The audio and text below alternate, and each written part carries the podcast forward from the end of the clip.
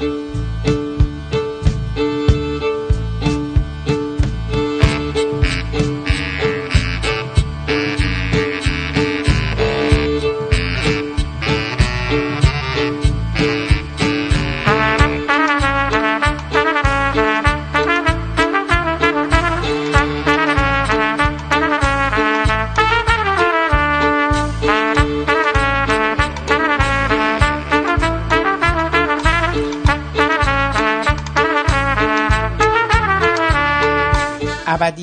یک روز پادکست شماره 109 بحث و جدلی درباره فیلم High Life ساخته کلر دنی.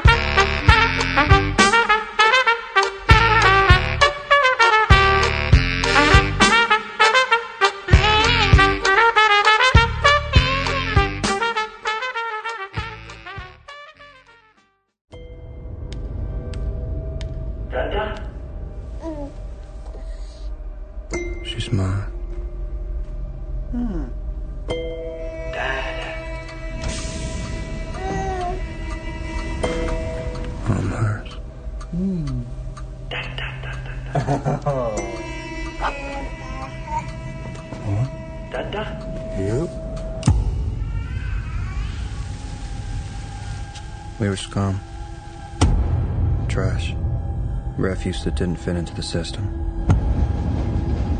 Until someone had the bright idea of recycling us to serve science. The odds are not in our favor. But when my work is accomplished, when perfection is achieved, then what? Fly away? I know I look like a witch. You're foxy and you know it. This mission can't turn our shame into some type of glory. I can't do this flying around no more. You lied to us. You knew it. The sensation, moving backwards. Even though we're moving forwards, getting further from what's getting nearer. There is nothing to fear. Everything's gonna be fine. Are you sick? You realize nothing is ever gonna grow inside us. Break the laws of nature. You'll pay for it.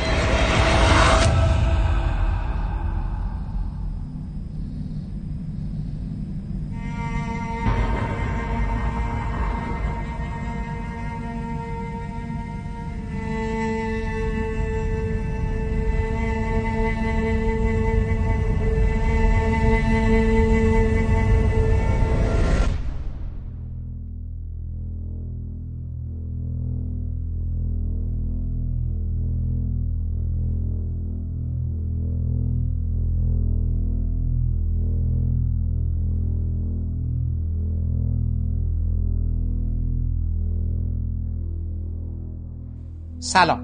من حامد صرافی زاده هستم و خوشحالم که شما پادکست ابدیت و یک روز رو برای شنیدن انتخاب کردید.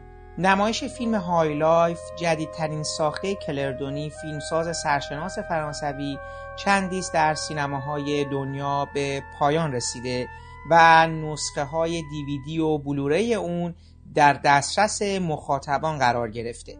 از اونجایی که نمایش این فیلم با بحث های زیادی در بین منتقدان و سینما دوستان همراه بوده من در پادکست ابدیت و یک روز تصمیم گرفتم تا با حضور خانم آزاده جعفری و آقای نوید پور محمد رضا این فیلم رو از زوایای گوناگون مورد بررسی قرار بدیم. که از شما دعوت می‌کنم در ادامه شنونده این بحث و جدل میان ما باشید.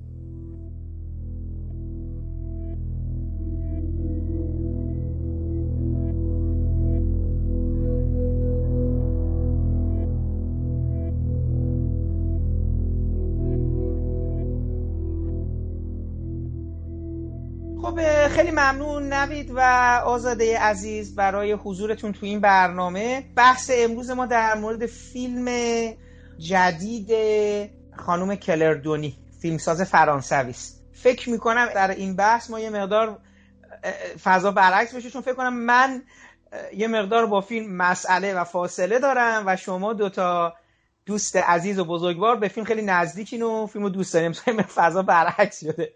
خب من فکر کنم اگه اجازه بدین با ترجمه اسم فیلم شروع کنیم چون یه مقدار برسیم به این نتیجه که ببینیم داریم اسم فیلم رو هممون یکسان استفاده کنیم تو این گفتگو. می‌خواستم ببینم که پیشنهادتون چیه؟ به نظر شما اسم این فیلم باید حیات والا باشه حیات برتر باشه یا زندگی بالا؟ خب اسم فیلم بحث برانگیزه. منم خب روش فکر کردم. اول خودم فکر می‌کردم حالا حیات والا. ولی خب این والایی داره یه معنایی رو به فیلم تزریق می‌کنه که هم خود مفهوم والایی به سینمای کلردنی خیلی نزدیک نیست. و هم من فکر می‌کنم معنای نام فیلم رو داره محدود می‌کنه. شاید همون زندگی بالا یا حیات رفی انتخاب بهتری باشه. چون این فیلم کلردونی هم مثل دینترودر فیلمیه که نامش خیلی مهمه. یعنی با از نامش من فکر می‌کنم که بتونیم یکم در مورد حالا مزامین و درون مایه هاش بیشتر صحبت کنیم. به خاطر همین من فکر می‌کنم که همون عنوان خود فیلم و همون بالا بودن رو حفظ کنیم و شاید حتی حیات رفی بهتر باشه. چون من فکر می‌کنم که در کل حالا روی این باید بحث کنیم که در نهایت یک برتری داره به اون نوع زندگی داده میشه با توجه به پایان فیلم. شاید رفی این رو در بر داشته باشه. حالا این دوتا پیشنهادیه که من فکر می‌کنم بهتر باشه. من حقیقتش با آزاده موافقم. این ور دیده بودم که وقتی فیلم اومده بود و هنوز خودم ندیده بودم که جاهایی ترجمه می‌کردم به حیات والا زندگی والا یا حتی حیات متعالی هم دیدم. خب حالا خود این فیلم به کنار که به اعتقاد من هم خود فیلم هم چندان نسبتی با این صفت ها نداره کارنامه خود کلردونی هم که نگاه می‌کنیم خیلی کلمات والایی مثل والا و متعالی خیلی متناسب با کلیت این کارنامه نیست. از غذا بیشتر فیلم ها ضد این صفات هستند. برای همین منم ترجمه تحت و لفظی تر های رو ترجیح میدم. یعنی همون ترجمه که با کلمه ارتفاع سر و کار داره. بالا بودن یا می‌دونی حتی یه ذره آمیانه تر و ساده تر زندگی آن بالا حیات آن بالا یا چیزی که آزادم بهش اشاره کرد حیات رفی نزدیکی بیشتری داره به نظر من به این ترجمه تحت و لفظی تا کلماتی مثل والا و متعالی که خیلی خیلی دور هستن. منم با حیات رفی یا زندگی بالا زندگی رفی با این تعابیر بیشتر موافقم. یه نکته رو اشاره کنم. توی یکی از گفتگوها یا فکر می‌کنم توی یکی از پیشنهادهایی که توی سایت IMDb داده شده بود تو اون بخش هواشی. یه نکته رو ذکر کرده بود که به نظرم هم با ربط هم بی ربطه. فکر می‌کنم کلردونی توی یکی از صحبتهاش اشاره کرده این عبارت های لایف چیزی بوده که در دورانی که در کودکی داشته با خانوادهش در اون کشور آفریقایی. فکر می‌کنم کنگو بوده. آزاده من درست میگم کنگو زندگی می‌کردن اینا موقعی که بچه بودن؟ کامرون شاید کامرون بوده. دقیق منم یادم نیست کامرون بود. کنگو بوده یا کامرون؟ به حال این با حالا اینم میگم که برای کسایی که نمی‌دونن یادشون باشه. چون من به این نکته برمیگردم. کلردونی با خانوادهش در مقطع کودکی در یک یکی از کشورهای آفریقایی که فکر می‌کنم مستعمره فرانسه بوده داشتن زندگی می‌کردن. اونجا عبارتی که ساکنین بومی اونجا به افراد سفید پوست و کسایی که اومده بودن اونجا داشتن زندگی می‌کردن اطلاق می‌کردن کلمه High Life بوده. یعنی با این واژه از اونها نام میبردن. جدای از این من هم با شما تقریبا موافقم. می‌دونی از اون دوباره از اون نامهایی که دو معنا رو در خودش لحاظ کرده پیشنهادی که داره داده میشه بله به, به لحاظ فیزیکی داره یه جور دور بودن اینها رو از زمین یا نوعی زندگی جریان بودن زندگی خارج از این پایین رو این جایی که ما هستیم رو داره اشاره می‌کنه. در عین حال تلاش اینها یا اصلا کلا اون روند بازیافت یا رسیدن به یک جور تعالی یا یه جور زندگی برتر یه جور ناب بودن یه جور خالص شدن ناب شدن توی اتفاقای فیلم هست. به نظرم این High Life داره به اون هم اشاره می‌کنه.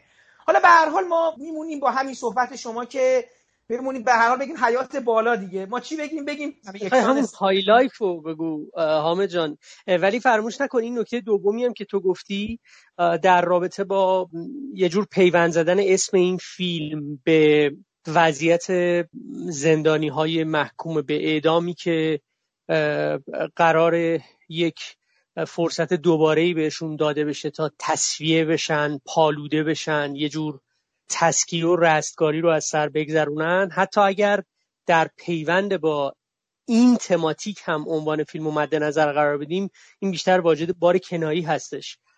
باز من خیلی مطمئن نیستم که تو فارسی وقتی ما میگیم حیات والا آیا این بار کنایی رو میرسونه یا نه؟ دست کم وقتی که اسم فیلم رو که میگی که قطعا نمیرسونه و در توضیحاتی که شاید بتونی یادآوری بکنی که این والا بودن در این حال یه بار کنایی هم داره. شبیه پیشنهادی که به کاراکترها در طول فیلم در داستان داده شده مبنی بر اینکه از اون زندگی پستی که پیش از این داشتیم که خب نتیجه چیزی جز حبس ابد یا مرگ نیست. می‌تونید توی مسیر دیگه هم قدم بردارید. خب فیلم که میره جلو متوجه میشیم که اون مسیر دیگه لزوما مسیر بهتری نیستش.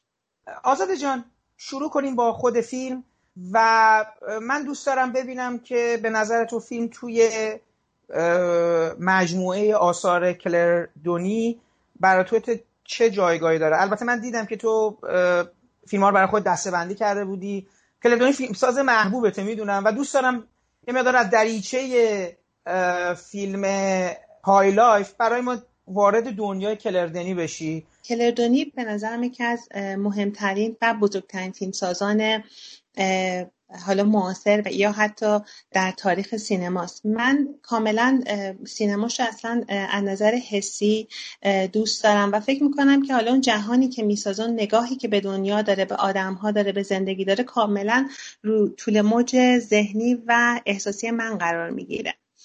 فیلم های کلرونی خیلی پیچیده هستن و همیشه برای من اصلا سخته احساس می‌کنم که نوشتن و حتی حرف زدن در مورد این فیلم ها همین هایلایت سخته چون همیشه احساس می‌کنم می‌تونه تقلیل دهنده باشه. اینکه از چه زاویه‌ای داری به این فیلم ها وارد میشی و اینکه اصلا آیا می‌تونی اون جامعه فیلم رو بتونی حالا به دست بیاری یا اون تأثیری که داره روی تو به عنوان تماشاگر می‌ذاره؟ من می‌تونم کسایی که کلر دنی رو دوست دارن اصلا یه تجربه خیلی سحرانگیزی دارن یعنی انگار جادو میشن توسط این فیلم ها. ولی حالا اگه بخوایم اول از High Life شروع کنیم یه نگاه کلی بندازیم.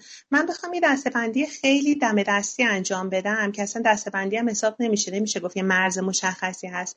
من فکر می‌کنم یه سری از فیلم های کلردونی داستانی ترن یعنی به روایت بیشتر اهمیت میدن و دسترس پذیرتر هستن. حتی تحت تاثیر ژانرها قرار می‌گیرن. مثلا فیلم هایی مثل شکلات 35 پیمان رام حرامزاده ها یا حتی مثلا آفتاب درون. یک سری دیگه از فیلم هاش هستن که حالا من می‌خوام بهشون بگم فلسفی ترن انگار. انگار روایت خیلی توشون به حاشیه رفته مینیمال تر شده و اون ایده ها و مفاهیم فلسفی و خیلی مفاهیم انتزاعی توی این روایت در هم تنیده شده. فیلمی مثل کار خوب The Intruder مزاحم و High Life من فکر می‌کنم که High Life هم چنین فیلمیه. یعنی ما اگر بخوایم وارد این فیلم بشیم مضامینش رو تحلیل کنیم و حتی در اون مایه هاشو و مسائلی که در مورد این فیلم مطرح میشه. چون مثلا من وقتی متن کوتاهی در مورد این فیلم نوشتم یک سری سوالاتی مثلا به صورت خصوصی از من دوستان پرسن یا بحث پیش اومد که چرا این اتفاق میفته مثلا چرا جولیت بینوش همچین شخصیتی داره چرا این کارها رو انجام میده. فکر می‌کنم که شاید یک سری این مفاهیم انتظایی که حالا ممکنه برای کلردونی وجود داشته باشه یا نداشته باشه. خوب باشه که از این زاویه برای تحلیل فیلم شیم. هرچند می‌دونم که مثلا اگه خود کلر دنی اینجا باشه چندان دوست نداشته باشه که فیلم رو اول بیایم از این زاویه نگاه کنیم. شاید برای من مهمترین ویژگی فیلم های کلر دنی اون تاثیرگذاری حسی و قلب احساسی فیلم هاش باشه. فکر می‌کنم این فیلم ها اول از این جهت دارن تاثیر می‌ذارن.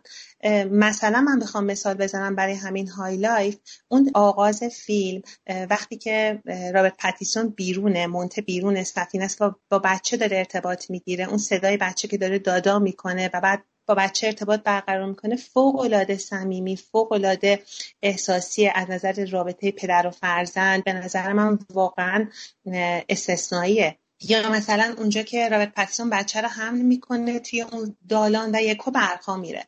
ما می‌بینیم که برمیگرده مونته و ما یه لحظه چهرهش رو می‌بینیم ولی چشما فوق العاده مضطرب و نگرانه. چرا انقدر نگران شده؟ کمی که میگذره می‌بینیم ترسیده ترسیده که اون سیستم حیاتی سفینه قطع شده باشه و برای خودش نترسیده. این خیلی مهمه. برای بچه ترسیده.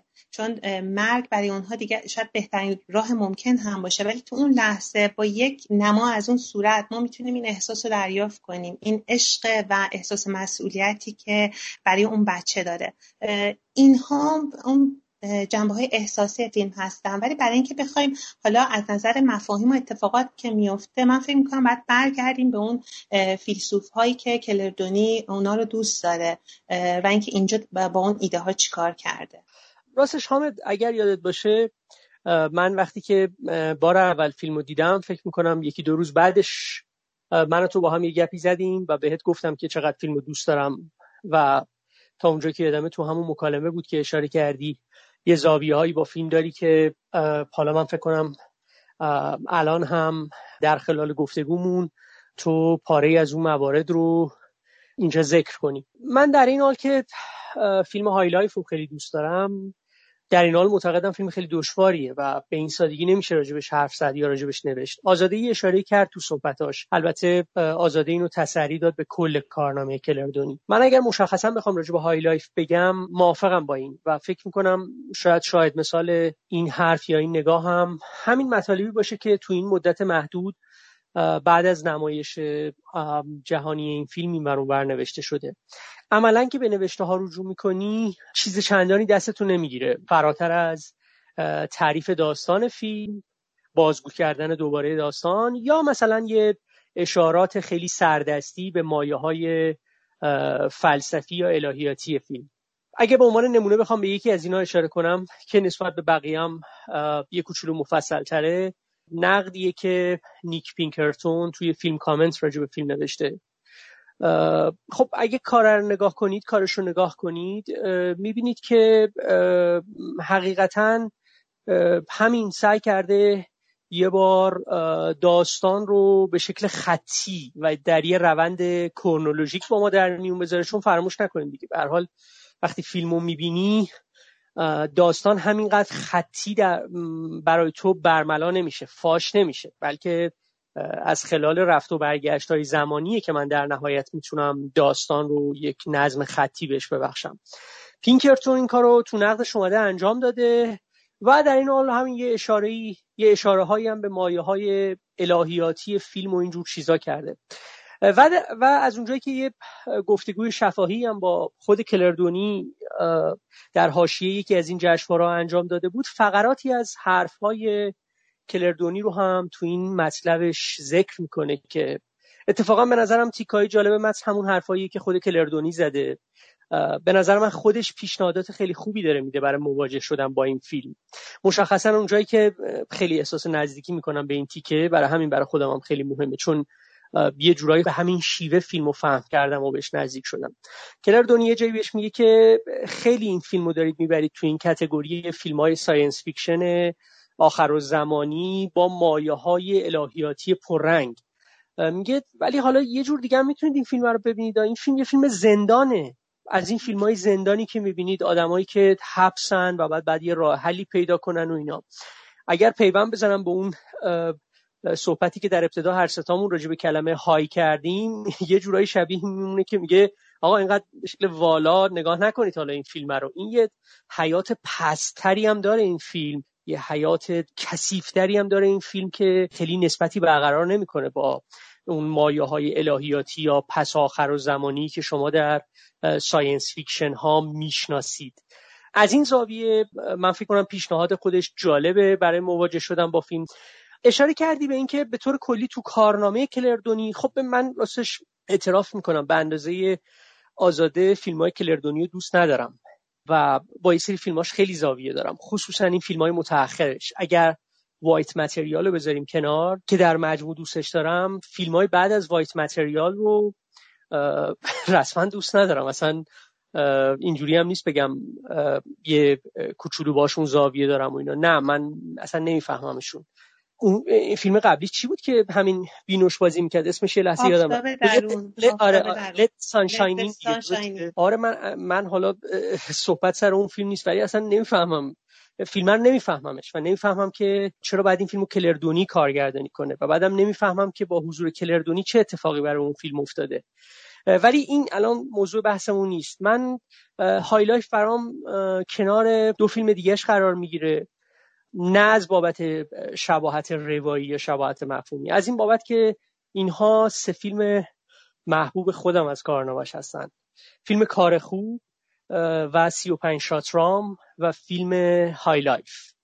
که حالا می‌تونیم در ادامم اگر فرصت یا بهونه پیش اومد یه مقایسه ای هم بکنیم High Life رو با فیلم های پیشینش. حامد روایت خودت هم بشنویم. به حال تو نسبت به ما زاویه خیلی بیشتری با فیلم داری و من کنجکاوم که حرفای تو رو هم بشنوم. ببینید من حالا یه چیز کلی در مورد کلر دنی بگم و خب حالا این فیلم توی مجموعه کارهای کلر دنی ببینید من برخورد اولی که با کلردونی داشتم فیلم وایت متریال بود یا ماده سفید. واقعیتش بخوایم فیلم بسیار برای من میخکوب کننده بود. یعنی وقتی که داشتم فیلم رو می‌دیدم این روایت التهاب یک آدمی که در وضعیت پسا استعماری قرار گرفته یک وضعیت تروماتیک التهابش هیجانش دیوانگیش جنونش همه چیش من رو توی تصویر میخکوب کرد و تکان دهنده بود. یعنی بعد اعتراف کنم اولین فیلم که از این آدم دیدم این بود و بعد در طول زمان شروع کردم به دیدن فیلم ها به صورت حالا برگردم عقب بعضی فیلم ها رو ببینم برم جلو همزمان با خودش. و به یه نکات مشترکی در مجموعه فیلم ها رسیدم. حالا مثل تقسیم بندی آزاده فیلم هایی که یه مقدار روایت های شخصی هستند the Sunshine این به نظرم فیلمی بسیار شخصیه. جمعه شب فیلمی بسیار شخصیه. و از یه زاویه دیگه شکلات فیلم اولش هم کاملا روایت شخصیه. داستان دخترکی که در یک کلونی در یک مستعمره داره زیست می‌کنه رابطهش با با همون ساکنین اون مستعمره و خودش و این رابطه دو طرفه. تو فیلم اول و خب خیلی وجه شخصی پیدا کرده. اتفاقا فیلم هایی که شخصی بوده رو خیلی دوست داشتم. فیلم وایت متریال هم حتی به نظرم یه هم جنسی از نگاه شخصی درش لحاظ شده. اما نکته ای که حالا به صورت مضمونی و فرمی من تو فیلم ها می‌بینم که داره همچنان هم هر بار و بارها و بارها و بارها تکرار میشه یه جور تقریبا روایتی غیر سرراسته. یعنی شما قصه فیلم ها رو که می‌بینید حالا غیر از شکلات و حتی اون فیلم دوم که می‌شد نه ترس نه مرگ. بله نه ترس نه مرگ که تقریبا وضعیتی سرراست داره در روایتش. بقیه فیلم ها البته آکنت اسلیپ من متاسفانه ندیدم نمی‌تونم بگم ولی باقی فیلم ها رو که دارم می‌بینم متوجه میشه که این فیلم ها در بار اول دیدن تمام اطلاعاتی که می‌خواین رو به شما نمیده. حتی مجبورید برگردید به گفتگوهای فیلمساز. حتی مجبورید برگردید به نقدهایی که نوشته شده. مجبورید بشین در مورد فیلم ها با کسی صحبت کنید. برای اینکه بفهمید اصلا فیلم درباره چیه راز فیلم چی هست. فیلماش بسیار بر حذف بنا شدن. مقدار زیادی از اطلاعات معمول از شما دریغ میشه. شاید قصه و شخصیت ها background شون و خیلی چیزهایی که داره تو فیلم میگذره از شما دور نگه داشته میشه. و به این معنا فیلم رو باید شما در ذهنتون بسازید یا در گفتگو و تعامل با فرد دیگری. شاید نیاز باشه یکی دو بار ببینید. میگم هی باعث میشه فیلم تماشاش با یک فهم آنی همراه نشه. و برای همین تمام این فیلم ها رو به یه معنا سخت می‌کنه. از یه جهت دیگه شاید همین میشه که فیلم قبلی او یعنی لت سانشانی بسیار فیلم آسانی میشه. بخاطر که داستان یه زنیه که نمی‌تونه با مردایی که تو زندگیش دارن میان در میان سالگی یک ارتباط سازنده ای رو برقرار کنه. میگم اون فیلمایی که شخصی میشه با اینکه یه پرده از ابهام و راز و اینا برشون تنیده شده اما به یه مفهومی یه خود آسان یافتر هم هستن. به خاطر اینکه واقعا انقدر شخصی میشن که شما اونا رو درک می‌کنید ولی مثلا یه فیلمی مثل کار خوب که خیلی اعتقاد دارن به عنوان بهترین فیلماش هست یه مقدار رابطه بین این سربازها اون فضایی که اینا دارن درش زیست می‌کنن کارهایی که دارن می‌کنن چیزی که داره بین اینا میگذره واقعا در بار اول برای تماشاگر عادی یا حتی حرفه‌ای آسان نیست. از این زاویه بخوام وارد بشم دو تا فیلم کلردونی ساخته داره با ژان تقریبا سر و کله می‌زنه. یکی اون فیلم که با ژانر وحشت داشت تقریبا کار می‌کرد به مشکلات هر روز. آره آره درد سرهای هر روزه مشکلات هر روزه. و این فیلم آخر High Life که اون فیلم در اون ژانر وحشت باشه. این فیلم فیلمیه که قراره با یک جور علمی تخیلی وارد یک داد و ستدی بشه که خب من حالا اینجا برخورد کلر دنی رو با قصه ژانر وحشت به یه معنا درک می‌کنم و در عین حال نقاط مبهمی برام وجود داره. راستش حامد جان من اول حالا با توجه به حرفایی که زدید ترجیح یک کوچولو در مورد خود سینمای کلر دنی صحبت کنم. بعد وارد High Life بشم که با نویدم موافقم که High Life اصلا یه فیلم زندان می‌تونه در نظر گرفته بشه که خود کلر دنی هم بهش اشاره کرده.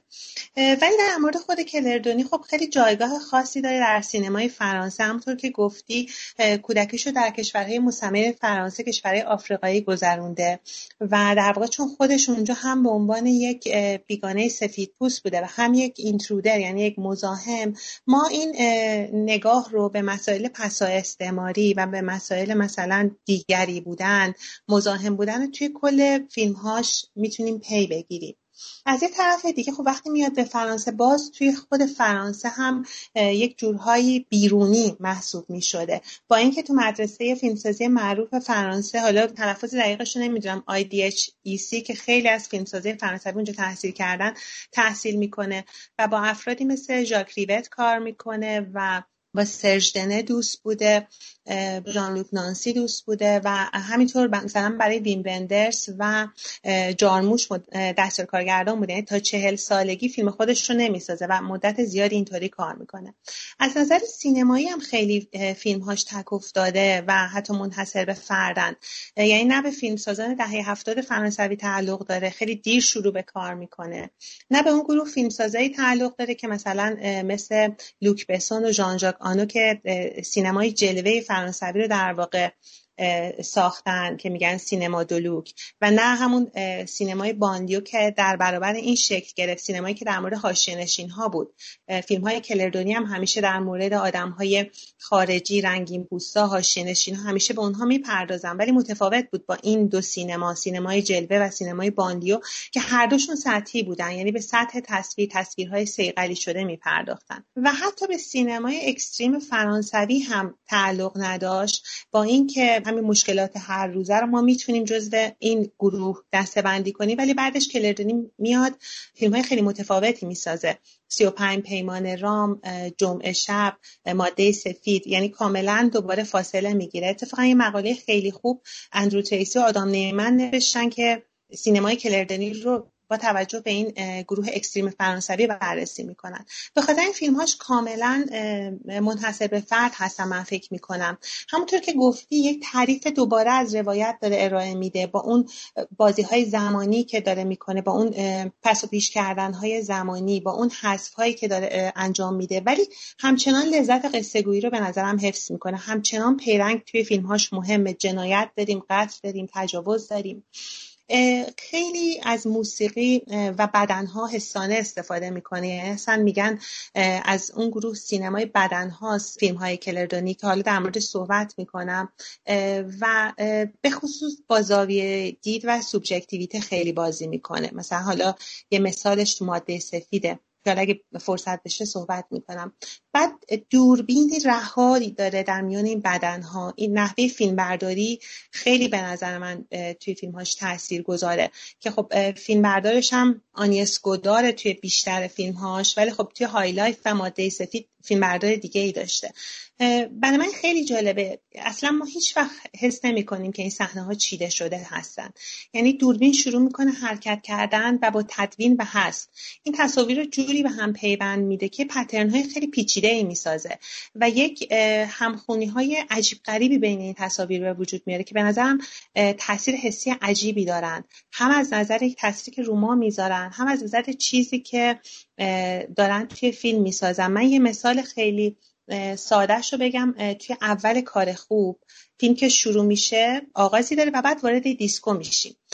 با اون آهنگ معروف بوسبوس تارکان فیلم شروع میشه.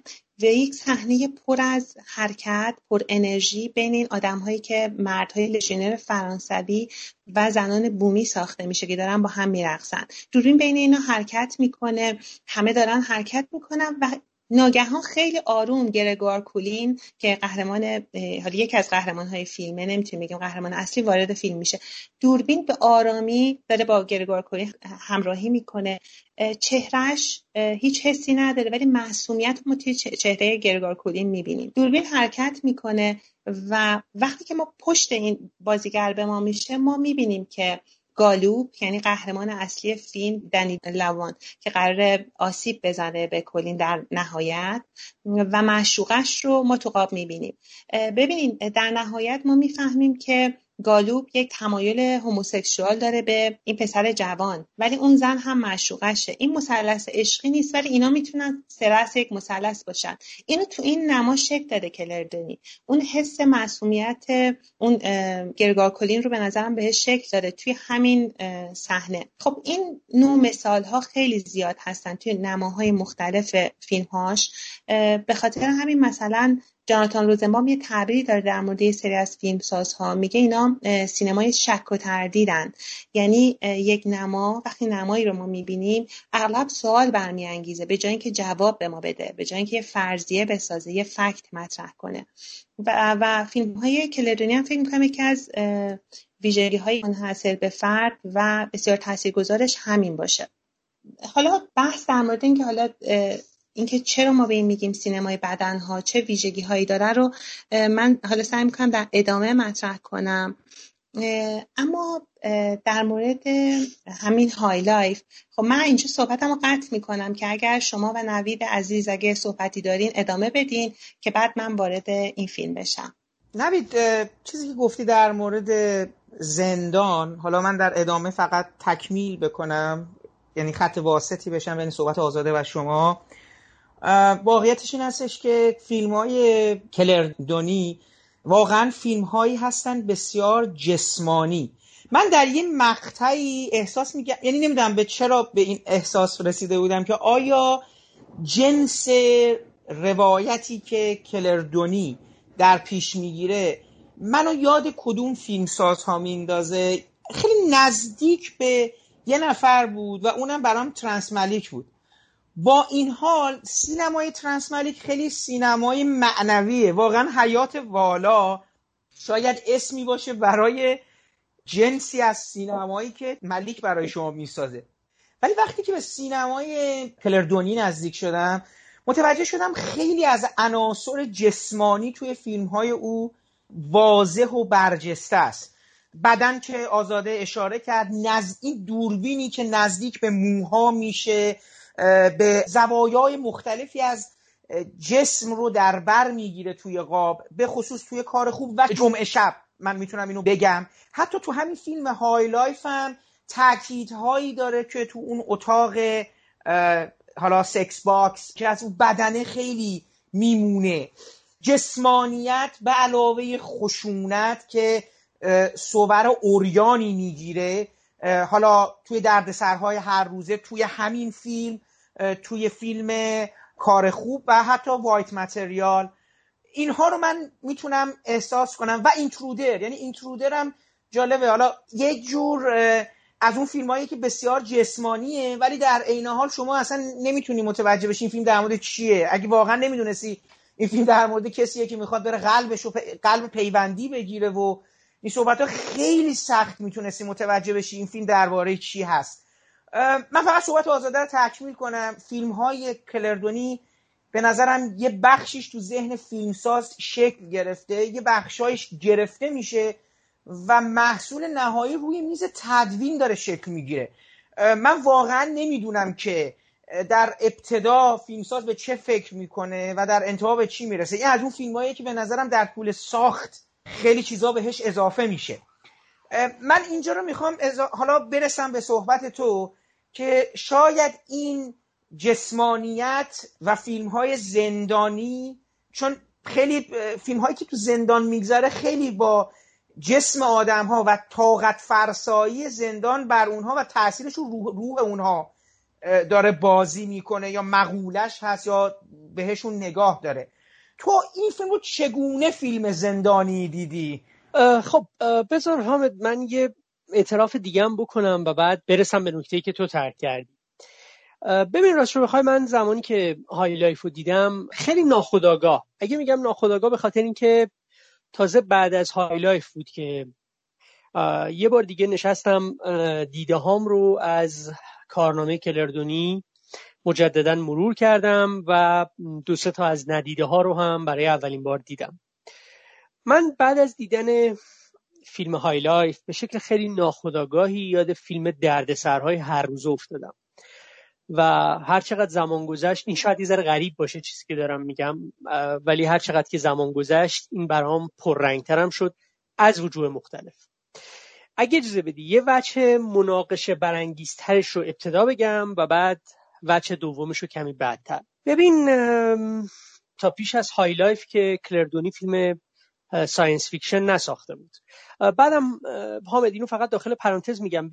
به نظر من رابطه کلر دنی با ژانر پیچیده تر و به لحاظ کمی گسترده تر از دو نمونه که تو ذکر کردی. واقعا فقط دردسرهای هر روزه و High Life پیوند بین کلر دنی و ژانر نیستن.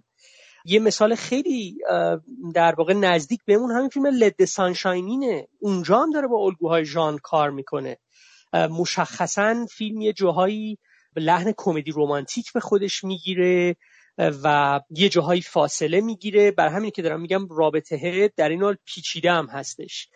یا تو فیلم نمی‌دونم به فارسی بگیم حرومزاده ها دیگه فیلم قبل از لد سانشاینین اونجا هم تو این رو داری. و مشخصه که این فیلم های ژانر فیلم های mainstream مشخصه که اینا رو دنبال می‌کنه یا دست کم کاملا به یه معنا به شکل آگاهانه تو فیلماش به اون فیلم هم فکر می‌کنه. فیلم دردسرهای هر روزه مؤید این نکته است کاملا. اما گفتم High Life به حال اولین باریه که این آدم سراغ قلمروی science fiction میره. اگر science fiction رو یه معبد در نظر بگیریم یه قلعه در نظر بگیریم از بعد از اودیسه کوبریک این معبد خیلی اعتبار پیدا می‌کنه. البته این به این معنا نیستش که فیلم های science fiction پیش از کوبریک فیلم های بی‌ارزشی من خیلی از آثار همین دهه پنجاه science fiction رو دوست دارم. یا دست کم برام دلش هستن دیدنشون دیدن دوباره‌شون حتی. میرم سر وقتشون. ولی خب این نکته وجود داره. باز با این کلمه های که ابتدا صحبت کردیم بازی کنیم. هیچ کدوم اونا رفی یا والا نیستن. هیچ کدوم متعالی نیستن. کوبریک یک آبرو و اعتباری به ژانر میبخشه با فیلم اودیسه که بعدتر تا همین امروز این آبرو و احترام حفظ شده. افراد مختلفی رو می‌بینی که تو دهه های مختلف رو مسیری که کوبریک براشون هموار کرده حرکت کردن و سعی کردن science fiction هایی بسازن که در امتداد همون مسیر و نقطه عزیمت باشه. این توش مسیریه که تلاش برای مکاشفه دیداری تلاش برای تصور بصری تلاش برای ترجمان سینمایی اون چیزی که علم بهش دست پیدا کرده یا دست پیدا نکرده بسیار بسیار مهمه. بر همینی که پیوند می‌خوره با مفخمترین و بدیع‌ترین جلوه های ویژه گره می‌خوره با پیچیده ترین اشکال روایی که نمونه‌ش رو مثلا می‌تونیم تو نمونه مثل کریستوفر نولان ببینیم. بذار از این کلمه استفاده کنم. بعد از اودیسه science fiction واجد یک جدیتی میشه که دیگه به این راحتی نمی‌تونی تو با این جدیت شوخی بکنی. باید حواست به این جدیت باشه.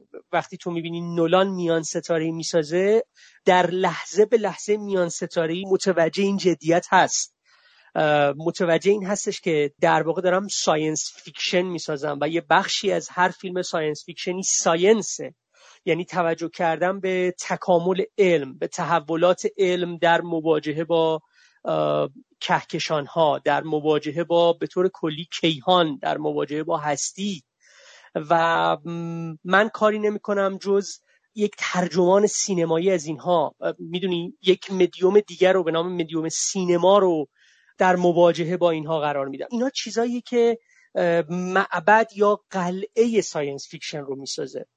وقتی که کلر دنی تصمیم می‌گیره که science fiction می‌سازه دوستانی که ساکن اون معبد هستن باید پیشاپیش بپذیرن که یا باید خودشون رو آماده کنن. فیلمسازی قراره یه science fiction بسازه. که فیلمی مثل دردسرهای هر روزه ساخته. فیلمی که در مرز یه B movie داره حرکت می‌کنه. یعنی تا این حد می‌خوام بگم فیلم دردسرهای هر روزه رو لب مرز داره راه میره. با فیلمسازی طرفی که خیلی شاید اون جدیت خیلی شاید اون اعتبار و احترامی رو که این ژانر در طول سی چهل سال کسب کرده در مسیر یه جور همین مکاشفه دیداری شنیداری گام برداشته خیلی شاید اینا براش مهم نباشه. یه ذره خیره سرتر یه ذره بچه پرروتر یه ذره بدقلقتر از اینه که تو بتونی اینا رو بهش خیلی یادآوری کنی. High Life که تموم میشه متوجه میشی که یه نفر در واقع به این قلعه یا به این معبد حمله کرده با این فیلم. اینکه حامد تاکید می‌کنم که این فیلم به نظر من الان یه ذره حتی زود راجبش حرف زدن و باید کمی صبر کنیم و فیلم بسیار بسیار مهمیه. به نظر من بخشیش به این برمیگرده. بنابراین کاملا بعد از اینکه تو فیلم رو می‌بینی متوجه میشی که اون پیشبینی اولیه پیشبینی دور از انتظاری نبوده دور از ذهنی نبوده. High Life که حالا می‌تونیم دقیقتر و مفصلتر راجع به صحبت می‌کنیم دقیقا حکم همین حمله کردن یا حکم به چالش کشیدن مختصات قواعد ویژگی ها و اعتبار و حیثیتی رو داره که و جدیت اون کلمه که روش تاکید داشتم و جدیتی که ژان در این سی چل سال به واسطه آثاری که در امتداد کارهای کوبریک ساخته شده بودن رو کسب کرده بود. از این لحاظ برای من اینکه میگم باید یک کوچولو زمان بدیم یا باید این رو در یک گستره زمانی می‌دونی عریضتری این فیلم رو ببینیم. مثلا چند سال بعد از این بابته که مواجهه High Life با قلعه science fiction با جدیتی که در این قلعه با شکوهی که در این قلعه وجود داره شاید برای ما معنادارتر بشه. کارگردان یا سازنده دردسرهای هر روزه با High Life دردسر به یه معنا درست کرده و اگر فرصت پیش بیاد در ادامه سعی می‌کنم که به پاره‌ای از این دردسرها اشاره کنم و اینکه چرا او اعتبار حیثیت و جدیت ژانر رو مطلقا در کار خودش لحاظ نمی‌کنه. این اون نقطه ایه که حامد بعدا به اون قضیه فیلم زندان هم گره می‌خوره.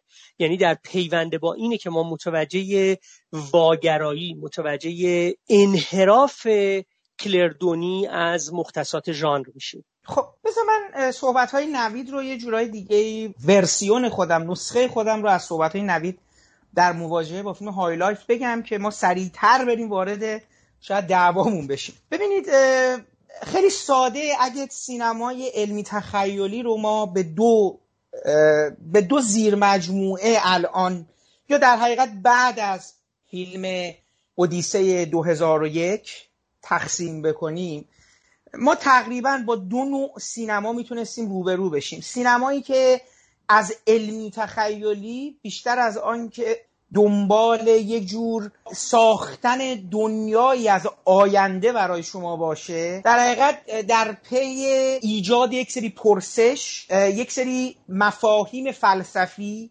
درباره آینده درباره انسان درباره عملکردش رفتارهاش عاداتش واکنشهاش و یک جورهایی بیان کردن مسائل هستی شناسانه در قالب یک گونه سینمایی بودن.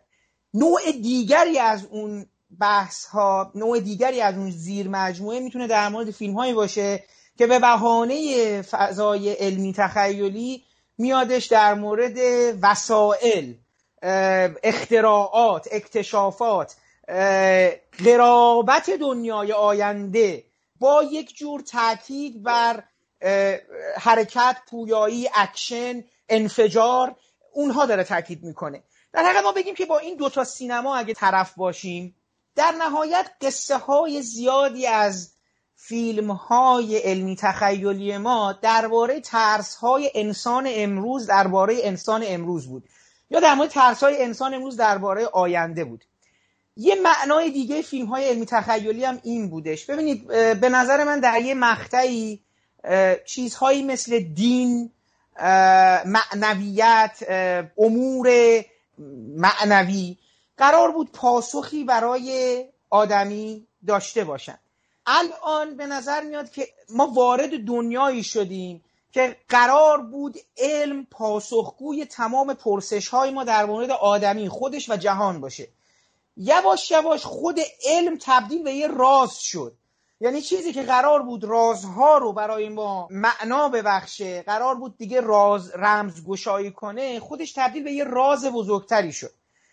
بخشی از فیلم های علمی تخیلی اصلا قرار بود در مورد رازآمیز بودن همین علم کارهای تحقیقاتی پژوهش های علمی صحبت کنه. فیلم های لایف به نظر من قرار درباره فروپاشی آدمی صحبت کنه. ولی راستشو بخواین نمی‌دونم که در فیلم داره چه چالش جدیدی بیان میشه در قالب فیلم علمی تخیلی. این رو می‌دونم که ما شاهد یک فیلمی از کلردونی هستیم یک فیلمی که کلردونی می‌خواسته علمی تخیلی درست کنه. بهانه داشته. یعنی به بهانه جهان علمی تخیلی دوباره کلردنی حرفهای قبلی خودش رو اینجا به نظر من زده. بحث استعمار رو داریم بحث زخم رو داریم بحث تروما رو داریم. ولی این جهان علمی که کلردونی بنا کرده برای من یه مقدار از اساس دوچار یه جور بیمعنایی است. توضیح خیلی مختصرش رو الان بدم. اگه بعد از صحبت های آزاده بخوام بیشتر توضیح بدم برای که زیاد پرحرفی نکنم این نکته است. ببینید اصولا تو فیلم های علمی تخیلی اگه توجه کردیم تا الان ما همیشه افرادی از جامعه بشری گلچین می شدن دستچین می شدن برن فضا. این افرادی که اصولا دستچین و گلچین می شدن می فضا. چه افرادی بودن؟ اصولا افرادی بودن جامعه شناس بایولوژیست زیست شناس دانشمند و این افراد می‌رفتن توی فضا در پدیده بیمعنایی سفرشون یا مشقات سفرشون. یواش یواش افرادی که از شاکله نخبگان جامعه بودن دچار یک پریشان حالی پریشان احوالی می شدن و بعضا اون سفر با یه شکستی روبرو می شد این شکست این سفر که دستمایه خیلی از فیلم ها از از فیلم کوبریک تا فیلم سولاریس حالا در جنبه های مختلف از فیلم مثلا تماس رابرت زمکیس تا فیلمی مثل فیلم کریستوفر نولان میان ستاره یعنی دیوانگی که دانشمند برش حادث میشه. یک چیز در اساس چون ما آدم های دانشمند رو آدم های نخبه می‌دانستیم این که این آدما دیوونه می‌شدن این آدما مجنون می‌شدن و سفر به شکستی منتج می‌شد حتی مثل فیلم سانشاین یک دلیل در اینی که غیر منطقی بود ولی می‌تونستیم بفهمیمش. من اصلا در نقطه شروع این سفر این سوال برام پیش میاد که فرستادن مجموعه ای از آدم های جانی به فضا و با افرادی که به قول معروف بالقوه و بالفعل افرادی بودن پریشان حال در زمین معنای این سفر همون لحظه اول شکست بوده. چالش علمی این سفر رو من خیلی در نقطه شروع نمی‌فهمم. این مشکل من بود برای اینکه کلا رفتارهای اینها رو بخوام به صورت یک چیز آزمایشگاهی حالا ببینم. چون اصلا از اساسا از اول می‌دونستم وقتی شما بخواید مدیریت یه مجموعه از افراد رو به دست یک آدم دیوانه بدی که بچه هاشو کشه و شوهرشو کشته قاعدتا این سفر نباید به یک نتیجه مشخص و معنادار و پویایی ختم بشه که اساسا هم شکست می‌خورن. یعنی این شکست اصلا اول برای من آشکاره. بماند که فیلمسازم همون ده دقیقه اول به شما میگه این سفر شکست خورده. برای همین می‌خوام بگم که چجوری شد که من با این فیلم فاصله گرفتم به معنای یک فیلم علمی تخیلی. من فکر می‌کنم خیلی خوب اتفاقا ما داریم بحث می‌کنیم چون همونطور که گفتم فیلم های کلرجانی اینقدر پیچیدن میشه از زوایای خیلی مختلفی وارد شد. و خیلی خوبه که نوید می‌خواد از با از حالا ژانر سایفای و حالا با اون بحث هایی که مطرح کرد وارد فیلم بشه. من کمتر من دوست دارم از این زاویه دیگه ای فیلم رو ببینم و شاید یه پاسخهایی هم باشه برای مسائلی خودت مطرح کردی. من کاملا موافقم که فیلم های کلردانی رابطه پیچیده ای دارن با ژانر همونطور که نوید گفت. مثلا همین فیلم حرامزاده ها خب می‌تونه یه دونه یه دونه تریلر هیجان انگیز باشه و می‌تونه یک فیلم نوار باشه. در واقع داره همچین بدبستان هایی رو داره ولی به نظرم خیلی باز همون سبک منحصر به فرد کلر دنی باعث میشه اصلا فیلمهاش خیلی متفاوت تر باشن. یعنی من خودم ترجیح میدم که وارد اون دنیای حسی و اون حالا در اون مایه های کلر دنی بشم تا اینکه بخوام از نگاه ژانر وارد شم. ولی این خیلی جالبه برای High Life که حالا در ادامه صحبت خواهیم کرد. High Life رو من واقعا بیشتر یک فیلم زندان می‌بینم و به خصوص حالا کاری که داره با ژانر علمی تخیلی می‌کنه. اینکه به جلبه های ویژه خیلی کم اهمیت داده شده و سرسختانه یک کارهایی رو کلدری توی فیلم انجام داده. مثلا که تو مصاحبه هاش گفته که مثلا حتما خواسته که این سفینه شکل جعبه داشته باشه توی فضا. و اینکه خب چون بودجهش کم بوده خیلی از کارها رو تو فیلم محدود کرده. ولی مثلا اون تصاویری که ما خیلی محدود از فضا داریم می‌بینیم اون تصویری که حالا از بلک هول در پایانش می‌بینیم که با یه هنرمند اسمش الان فراموش کردم اینا رو طراحی کرده. واقعا می‌تونن تاثیرگذار باشن. اما جنبه که این فیلم برای من خیلی جالب بود و مسئله که تو مطرح کردی من من چند, چند بار شنیدم که حالا چرا این اتفاقات افتاده؟ چرا این آدم ها انتخاب شدن؟ و اصلا کلردونی توی فکرش چی داشته؟ من فکر می‌کنم که کلردونی در اصل خیلی دقیق فیلم هاشو طراحی می‌کنه اتفاقا. یعنی فکر می‌کنم تو مرحله فیلمنامه نویسی بسیار اصلا چیزی نیست تو فیلم فیلم کلردونی که نگاهی و در واقع طراحی توی ذهنش نداشته باشه. ولی بعد میاد حالا توی پروسه ساختن این حذف رو ایجاد می‌کنه و با استفاده از اون منبع اطلاعاتی عظیمی که داره خونده هاش دیده هاش شنیده هاش و به خصوص احساسات خودش اینها رو تغییر میده حذفشون می‌کنه فیلم ها رو خالی می‌کنه و به خاطر این فیلم ها اینجور پیچیده میشن. ولی فکر می‌کنم که واقعا پشت هر انتخابش دلایل خاص خودش رو داره. وقتی من با High Life حالا مواجه شدم در واقع اسم فیلم این تاکیدی که روی life داره روی زندگی و حیات داره و بعد با یک سری در واقع سرنخها و کلیدهایی که توی فیلم وجود داره. مثلا های مسئله زندان و اینکه کلردونی جای دیگه ای به کمپ اشاره کرده به اردوگاه های کار اجباری به طور خاص.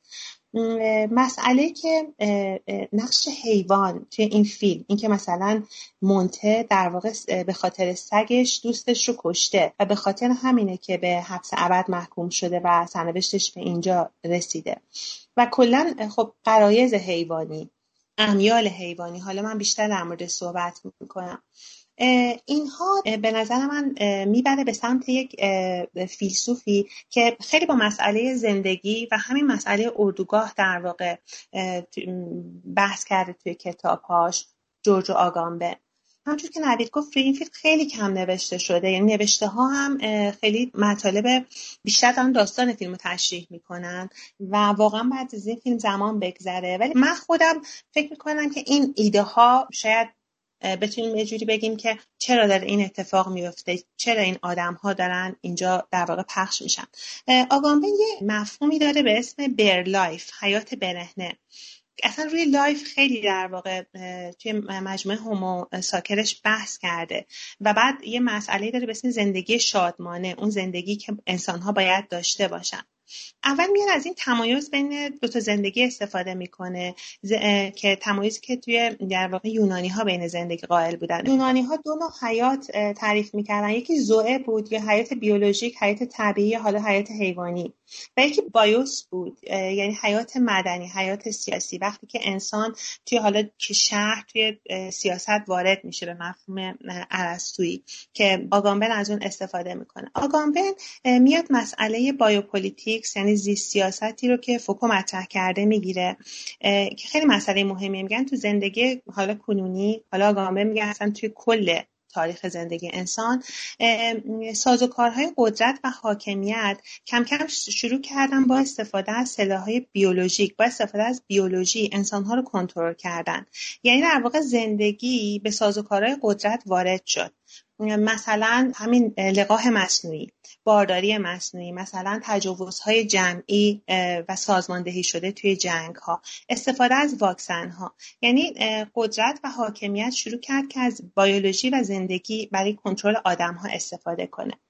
حالا همین مسئله یه کار دیگه هم انجام میده. آگامبه میاد میگه که توی یونان قدیم ما یک انسانهایی بودن که از شهر رانده می‌شدن و به اینها می‌گفتن هوموساکر انسان مقدس که یه معنای کنایی داره. اینا رو هیچ وقت نمی‌تونستن قربانی کنن حالا برای خدا خدایانشون. اما اگه کسی هم این آدم ها رو میکشت حالا به صورت مثلا اتفاقی هیچ وقت مجازات نمی‌شد.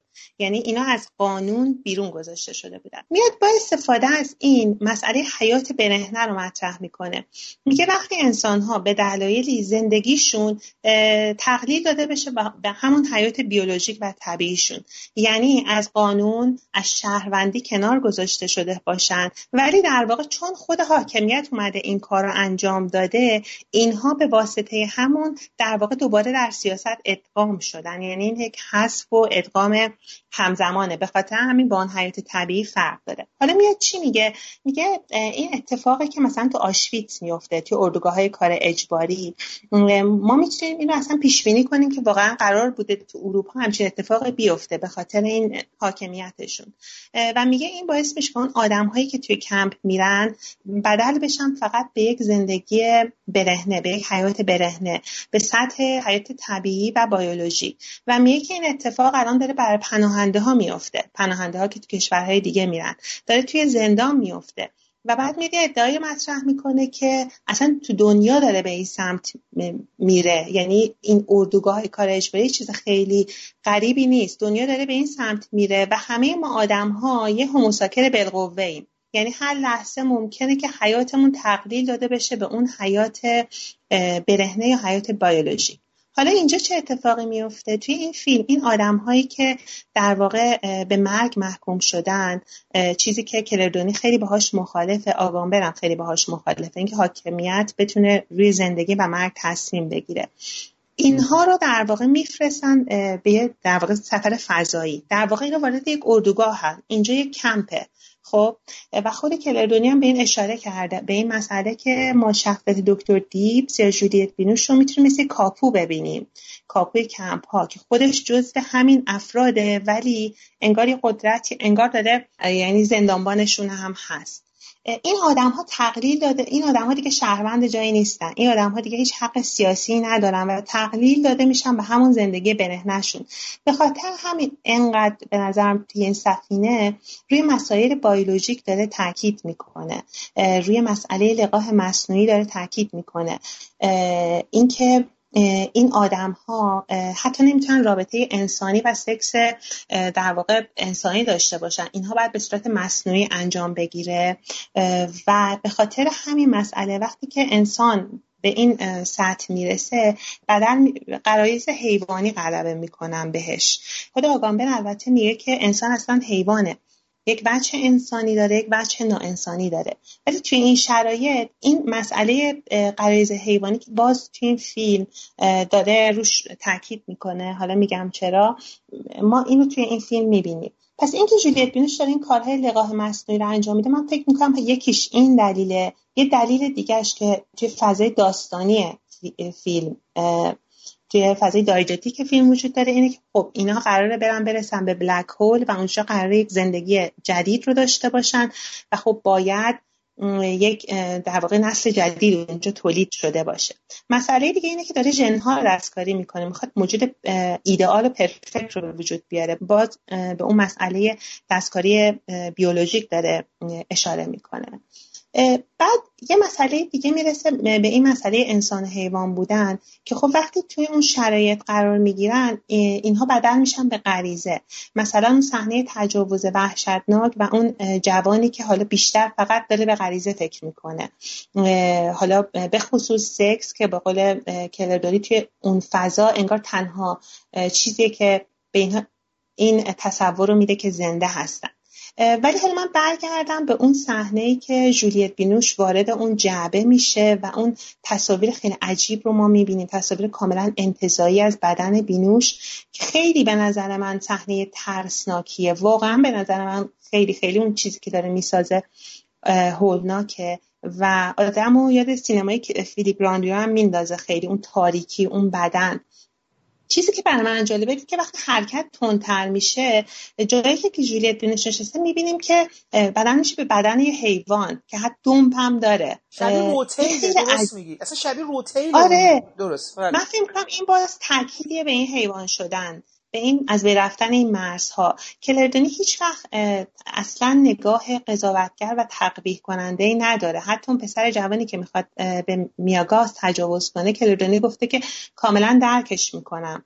و من فکر می‌کنم ما اینو توی فیلم هم داریم می‌بینیم. ولی همزمان من فکر می‌کنم که همیشه یک شخصیتی داره که پرهیزگارتره. حالا یه جاهایی مثلا اینجا بهش میگن قدیس به منته خوددارتره. و یک جورهای داره در برابر این چیزها مقاومت می‌کنه. این همون وجهی که می‌تونه تقلیلگر هم باشه. ولی مثلا توی همون فیلمی که تو ندیدی نمی‌توانم بخوابم. این دوتا برادر رو به نظر من روش زندگیشون رو یه جورایی در برابر هم هم داره قرار میده. به خاطر همین باز همین مسئله که من میگم برای جولیت بینوش اتفاق میفته یا اون مسئله سگ ها به خصوص یه جمله هست توی فیلم خیلی جالبه. یه جایی مونته میگه که من اصلا توسط سگم بزرگ شدم. من یادم که این جمله هم خیلی برای من جالب بود. چون من یادم مثلا چندین سال پیش مصاحبه از آگامبن خونده بودم و اون مصاحبه کننده که شاگردش بود اومده بود و گفته بودش که من با سگها بزرگ شدم یا شاید اصلا توسط اونها بزرگ شدم. این خیلی جمله جالبیه توی فیلمی و یک مسئله اخلاقی دیگه داره مطرح می‌کنه که آیا وقتی کسی اون حیوان مورد علاقه این پسر رو کشته منتر رو کشته آیا می‌تونست انتقام بگیره؟ این هم به نظرم توی این فیلم وجود داره. به خاطر همین در واقع من فکر می‌کنم که یعنی این چیزی بود که به ذهن من رسید و فکر می‌کنم که به خاطر همین می‌گفتم عنوان فیلم مهمه. داره میگه زندگی بالا. اینا اگه زندگی برهنه بودن و توی مسیر قرار گرفتن حالا قراره به چی برسن؟ یه مسئله هم آگامبن مطرح می‌کنه که زندگی شادمانه یا زندگی شکل زندگی و یه جمله جالبی داره. میگه اون زندگی که نجات یافته اما در دقیقا به خاطر نجات ناپذیر بودنش. چیزی که داره توی این فیلم اتفاق میفته. و این که میگه که اصلا ما توی پروسه گرفتار شدیم تا وقتی که مثلا بین این زندگی بیولوژیک و زندگی مدنی سیاسی این تفاوت وجود داشته باشه و بشه آدم ها تبدیل بشن به زندگی برهنه به جایی نمی‌رسیم. باید به زندگی برسیم که فرای حاکمیت فرای دولت فرای تاریخ باشه. البته اصلا راهکاری هم ارائه نمیده. یعنی اصلا خیلی پیچیده است که چی داره میگه. ولی خب اینجا هم در پایان این پدر و دختر به یک جایی می‌رسن که فرای این زمینه فرای حتی زمان تاریخ و یک زندگی جدید رو می‌خوام شروع کنن و تابو شکنی می‌کنن. چون تابو شکنی هم مهمه. به خاطر همین گفتم که شاید اون اتفاقی که توی بلک هول بیفته یک هم به فیلم معنای بهتری از زندگی زمینی ببخشه. اون اتفاقی که تو پایان داره میفته. این چیزی بود که من فکر کردم در مورد اتفاقایی که تو فیلم میفته و اینکه گفتم که چرا من فکر می‌کنم که این مفاهیم انتظایی فلسفی به این فیلم مثل اینتروده ربط داره. من قطعا معتقدم که این فیلم برای تماشاگر عادی نیست. برای تماشاگریه که در هنگام تماشای فیلم دنبال سرگرمی هیجان گذراندن وقت فرو رفتن در رویا و خیلی چیزهای دیگه نیست. بلکه موقع تماشای فیلم می‌خواد به چیزهای دیگه ای فکر کنه.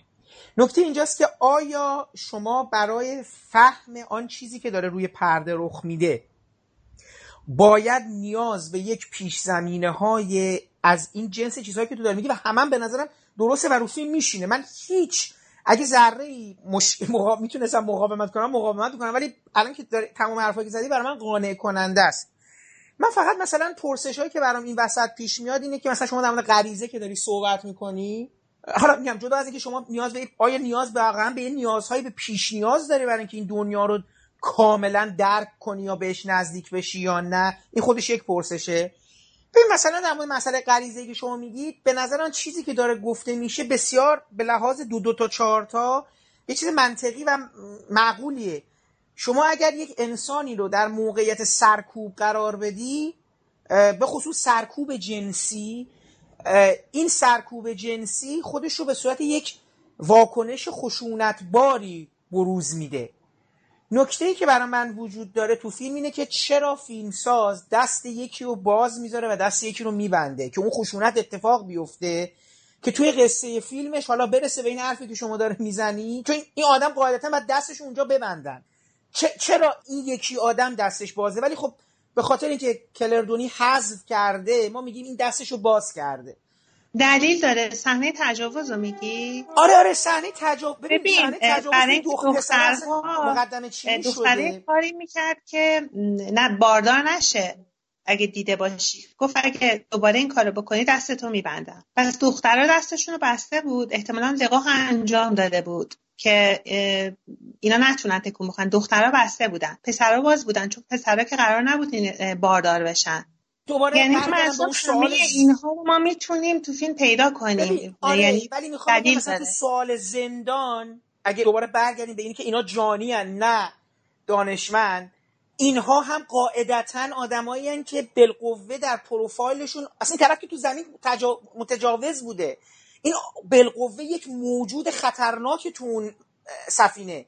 قاعدتا مکانیزم تنظیمی و کنترلی اون سفینه این فرد رو باید به زنجیر بکشه نه اینکه آزادش بذاره. چون این آدم تنها کسیه که تو اون جمع احتمال تجاوز کردن به زنها رو داره و به خصوص که وقتی زنها رو در حالت چیز می‌ذاری اسمش در حالت ضعف می‌ذاری. ببین من نمی‌خوام رو این جز یعنی این جزئیات جزئیات فیلمنامه است که من اگه بخوام برخورد باش بکنم شاید جوابایی باشه یا شاید جوابایی منو قانع نکنه از سیر وقایع. ولی اساسا من می‌دونم دغدغه های کلردونی این نیست که این خط روایی معنا بده. من حتی می‌خواستم برسم که انقدر این سفر برای من بیمعناست. حالا اینجا رو می‌خوام صحبت بدم بیام بذارم نوید دیگه صحبت کنه. ببین نوید برای من این سفر انقدر بیمعناست. این که اصلا نمی‌دونم مکانیسم کنترلی اینا چیه قرار داده هایی که از این سفر علمی کسب بشه به چه کار مردم زمین بیاد. در چه مدت زمانی اینا برسن. بعد اصلا مکانیسم سفینه هم شما می‌دونید چیه دیگه. اینا باید بشینن هی تایپ کنن زنده بودنشون رو باید به زمین مخابره کنن تا این انرژی سفینه کار بکنه. خب اینا اگه همشون سرما بخورن و سرفه بکنن مثلا یه روز مریض بشن نتونن برن این سفینه خود به خود میخوابه.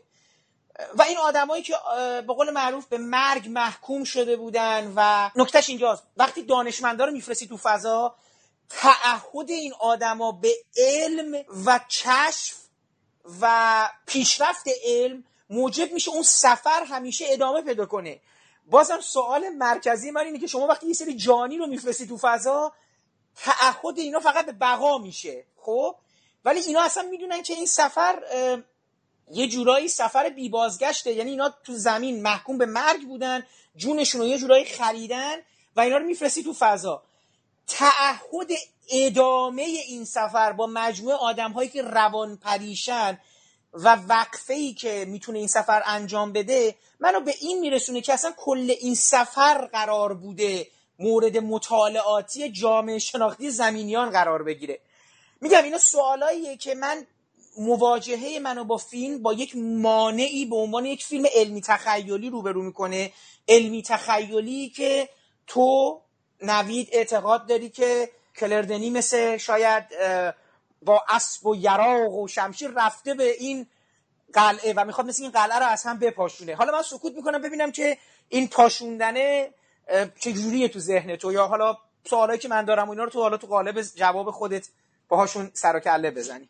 محمد من سعی می‌کنم از طریق یه درگیری نزدیکتر با فیلم یه, یه خانش نزدیکتر بتونم شاید اون استعاره کلر دنی در برابر معبد science fiction رو هم دقیق تر توضیح بدم. تو بخش قبلی صحبتات قبل از اینکه آزاده از منظر آگامبن فیلم رو برای ما تشریح بکنه تو یه جمله یه تعبیری رو استفاده کردی گفتی که من اصلا نمی‌دونم این سفر چرا باید شروع بشه چون چالش علمی در کار نیست و بعدم جانیان زمین طبعا تعهدی ندارن در فضا. اصلا چرا تو داری اینا رو راهی فضا می‌کنی؟ چه اتفاقی قراره بیفته؟ ببین بیا یه بار مرور کنیم ببینیم که فیلم از چه لحظه شروع میشه. من می‌خوام به سه زمان روایی به سه زمان روایت در فیلم اشاره کنم تا بتونم از طریق سه زمان روایت بحث تو رو در مورد چالش علمی و اساسا مسئله ژان سایفای بودن یا نبودن این فیلم و معقولاتی از این دست یه کوچولو در امتداد اون بحث صحبت بکنم. ببین ما سه زمان روایت داریم در سفینه. یه زمان روایت جایی که فیلم با اون شروع میشه. جایی که پدر رو داریم و یک نوزاد که کمی که فیلم جلوتر میره متوجه میشیم که خب اون دختر اینه و این به واسطه یه سری تمهیداتی که خودش اونجا ابداع کرده از طریق اون باغچه کوچیک از طریق سایر چیزها داره اون بچه رو بزرگ می‌کنه. به حال امکان زنده موندن رو برای جفتشون داره فراهم می‌کنه. ما از دل این زمان روایت به یک زمان روایت دیگه پرتاب میشیم. زمان روایت دوم به لحاظ زمانی پیش از زمان روایت اوله. جایی که این سفینه خدمه ای داشته این تنها نبوده. البته وقتی که تو زمان روایت اول هستیم بیش و نشانه ها رو می‌بینیم. چکمه ای که مثلا تو باغچه افتاده یا تعداد لباس های فضانوردی که وجود داره و بعد هم روشنتر از هر کدوم اینا زمانی که این جسد افراد باقی مونده رو رها می‌کنه در فضا. در زمان روایت دوم ما به حال برمیگردیم به موقعی که اینا هنوز زندن و به نوعی مناسبات اینا رو کشف می‌کنیم. اصلا اینا چه مناسباتی بینشون جاری بوده الان اون دکتره می‌خواد چیکار بکنه هر کدوم اینا چه عادتهایی دارن و غیره و غیره. یه زمان روایت سوم هم تو فیلم وجود داره که ما سالها به جلو پرتاب میشیم. چند سال دقیقا مشخص نیست. ولی اونقدری هست که اون نوزاد بزرگ شده الان تقریبا یه دختر جوان شده پدره رو همچنان داره و اینا دیگه می‌رسن به اون لحظه آخر معمولیت که رسیدن به اون آستانه سیاهچال است. حالا یه نکته کلیدی هم وجود داره. ما در حالی سه زمان روایت رو داریم تجربه می‌کنیم. که در تمام این سه زمان معمولیت مدت هاست پایان یافته. یعنی حتی اگر مبنا رو زمان دوم روایت یعنی جایی که در قالب فلاشبک ما به گذشته میریم هم مبنا رو اگر اونجا هم در نظر بگیریم سال هاست مدت هاست که مأموریت با شکست مواجه شده. یعنی اونا عملا کار خاصی انجام نمیدن جز تلاش برای بیشتر زنده ماندن. آشولا شدن گروه از هم پاشیده جمع از هم پاشیده و تو همون لحظه های فلاشبک هم عملا چیزی به عنوان یک هدف علمی به عنوان یک هدف اکتشافی وجود نداره. بنابراین حامد این که تو میگی عملا در فیلم چالش علمی در کار نیست یا مثل هر سایفای دیگه هدف و مقصود برای ما روشن نیست. می‌خوام بگم که این اصلا نقطه عظیمت فیلم کلردونیه ما در سه زمان روایی داریم به سر می‌بریم که در هر سه زمان مدت هاست معمولیت با شکست مواجه شده. به یه سری فیلم های سایفای اشاره کردی و گفتی مثلا ما در پایان اینها به ناکامی می‌رسیم در پایان اینها به شکست می‌رسیم. یا به یه پایان گشوده تری می‌رسیم که رو به سمت معمولیت های آتی داره. خب؟ فیلم کلردونی هیچ کدوم اینا نیست. فیلم کلردونی از اونجایی شروع میشه اگر اونها پایانشون ناکامی یا شکست مأموریته فیلم کلردونی از اونجایی شروع میشه که مأموریت مدت هاست شکست خورده. حالا بیا با شکست خوردگان مأموریت همراه بشیم.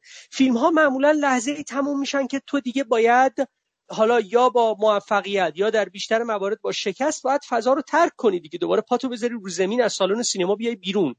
حالا داری یه فیلمی رو نگاه می‌کنی که در این لحظه تو رو دعوت می‌کنی که حالا بیا بریم فضا و بیا بریم زندگی این آدم ها رو ببینیم. بنابراین به این معنا ما با فیگوری طرف هستیم که می‌خواد وارد دست کم یه تک پا وارد معبد science fiction بشه. منتها فیلمش از جایی شروع میشه که اغلب فیلم ها تموم شدن. و تو در موقعیت شکسته که بعد این سه زمان روایی رو تجربه بکنی. به همین دلیله که و فراموش نکن در این موقعیت شکست کامپیوترها از کار افتادن پیام های رادیویی مدت هاست مخابره نمیشه خارج از منظومه شمسیان در تاریکی مطلق دارن به سر می‌برن کسی پیغام های اونها رو نمی‌خونه جواب نمیده اصلا معلوم نیست کی کجاست.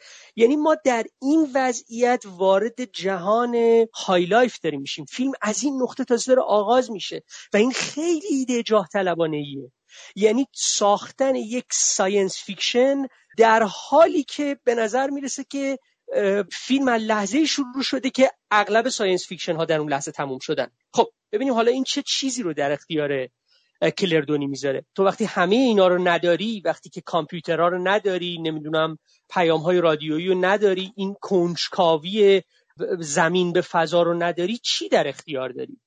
ببین فیلم عملا با حذف کنجکاوی های میان ستاره ای با حذف داده های علمی با حذف من با هر کدوم از این حذف دارم به گروهی از فیلم های science fiction اشاره می‌کنم.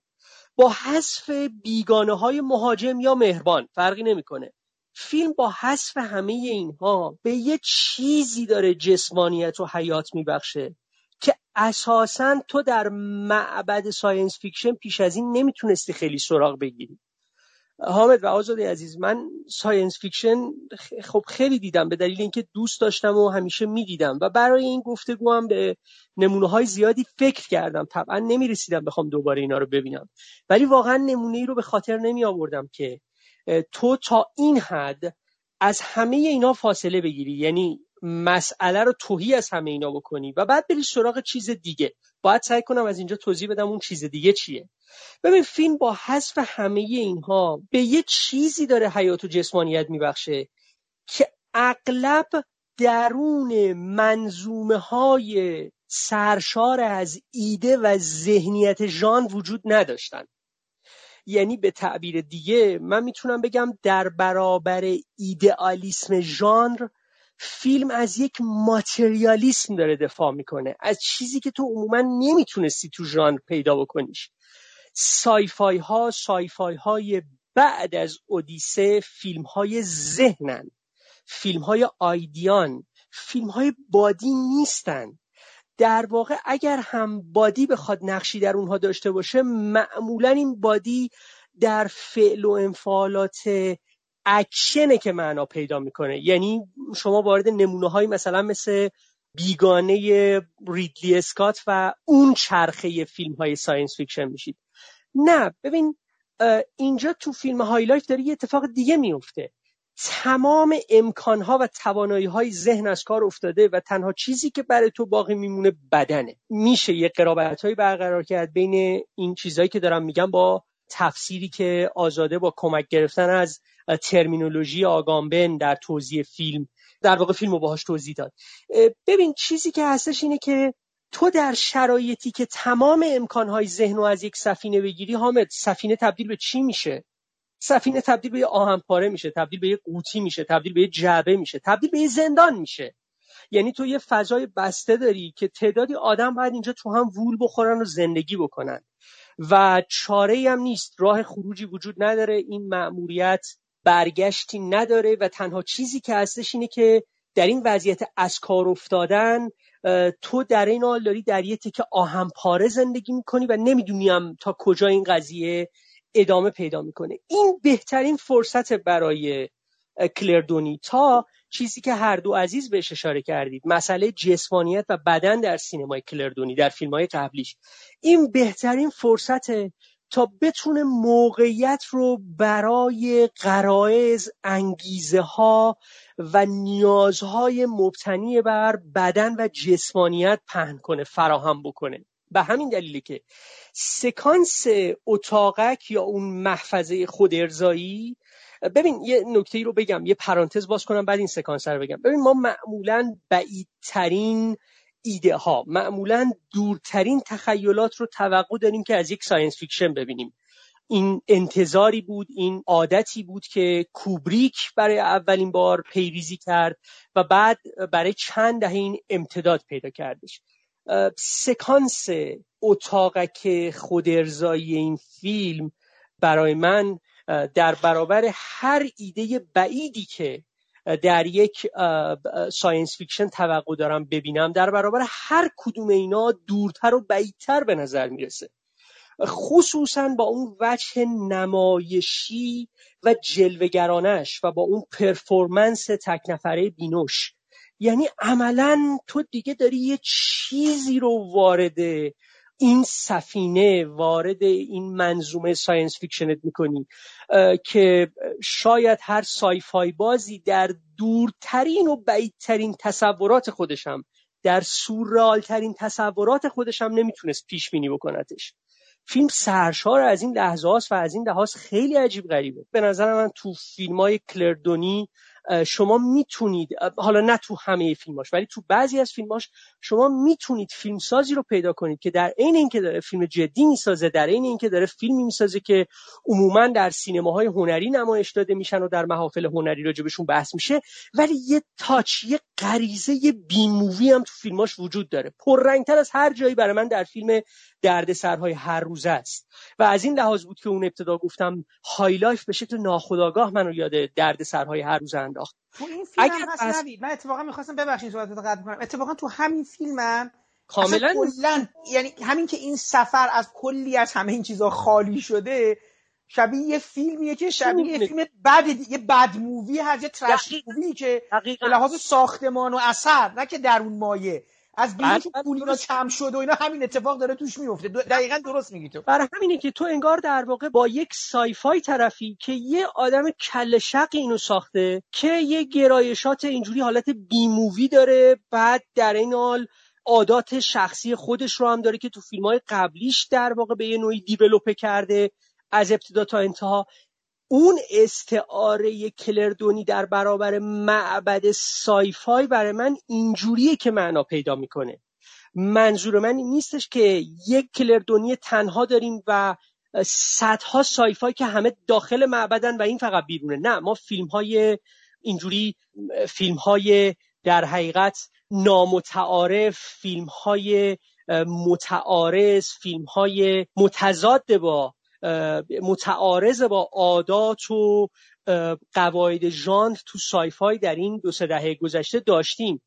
ولی اونقدری که من الان به خاطر میارم و دیدم فیلم کلردونی از همه اونا رادیکال تره میگم این رادیکالیسم بخش عمدهش اصلا به نقطه عظیمت فیلم برمیگرده. باز تاکید می‌کنم سایفایی که از لحظه که شروع میشه که تمام امکانهای سایفای از کار افتادن و این باعث میشه که کلردونی در مصاحبهاش تاکید کنه که مثلا رفقا از زاویه فیلم زندان هم میشه به این نگاه کردش. من کمتر دیدم از این زاویه با این فیلم برخورد بشه. اشاره به دلالت های الهیاتی این فیلم من البته مخالفش نیستم راست رو بخوای ولی دست کم خیلی هنوز منو متقاعد نکردن این اشاره ها چون خیلی هم گل درشتن. از حد باغ عدن و نمی‌دونم آدم و هوا فراتر نمیرن. این که دیگه خب خیلی روه. یا در حقیقت سایر خانش ها هنوز منو اونقدر متقاعد نکردن. برای من بیشتر یه جور همین حالتیه که تو چجوری می‌تونی درون خودتو ساکن یک جهان آشنا بکنی ولی از لحظه ای که اون جهان آشنا به پایان رسیده و حالا تو باید بعد از پایان ببینید چی کار می‌خوای بکنی. چون آزاده به آگام به نشاره کرد منم اگه اجازه بدید به اسم یکی از کتاب های آگامبه نشاره بکنم که از غذا در رابطه با همین آشویتس و اردوگاه ها و اینا هم هست که اشاره می‌کنه به باقی مانده های آشویتس ببین تمام داستان اینه که حالا با این باقی مانده ها تو چیکار می‌خوای بکنی؟ یا باز تعبیر دیگه از خودش با زمان بازمانده تو چیکار می‌خوای بکنی؟ چون زمان اصلی سپری شده و رفته اتفاقا همه تو اون زمان اصلی افتاده. موقعی که اینا شور داشتن اشتیاق داشتن که مأموریت رو به سرانجام برسونن حالا از این به بعد چی؟ این که حالا از این به بعد چی برای من اون لحظه ایه که در برابر ایدئالیسم ژانر ماتریالیسم کلردونی از راه. ما وقتی داریم در مورد فیلمی صحبت می‌کنیم که میگی بعد از اینکه مأموریت به پایان رسیده خب این ویرانی نهایی که رخ میده به نظر تو این محصول چیه؟ یه سوالی که پدید میاد توی من اینو قبلا هم یه بار دیگه مطرح کردم اینکه تمام خواستهای مدرن آدمی نگاهش و اینها به نظر میاد از درون خود ویرانگره یعنی نهایتا به یه ویرانی و به یه نابودی ختم میشه.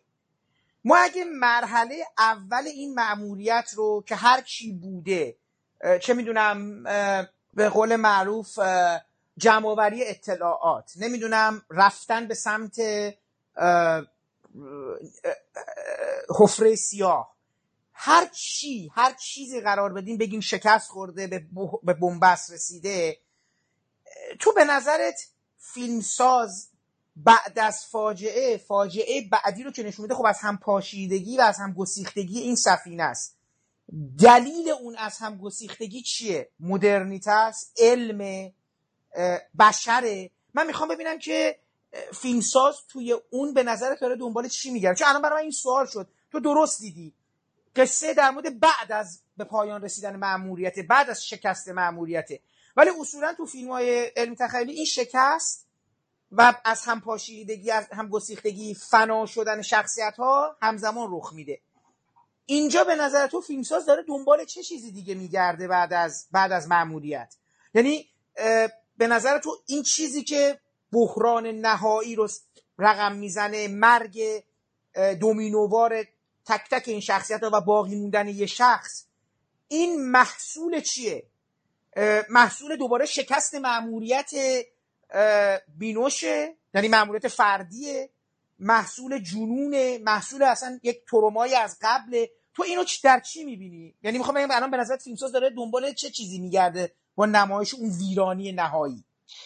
می‌فهمم منظور تو دقیقا چیه و دنبال چی میگردی ولی خیلی مطمئن نیستم که بتونم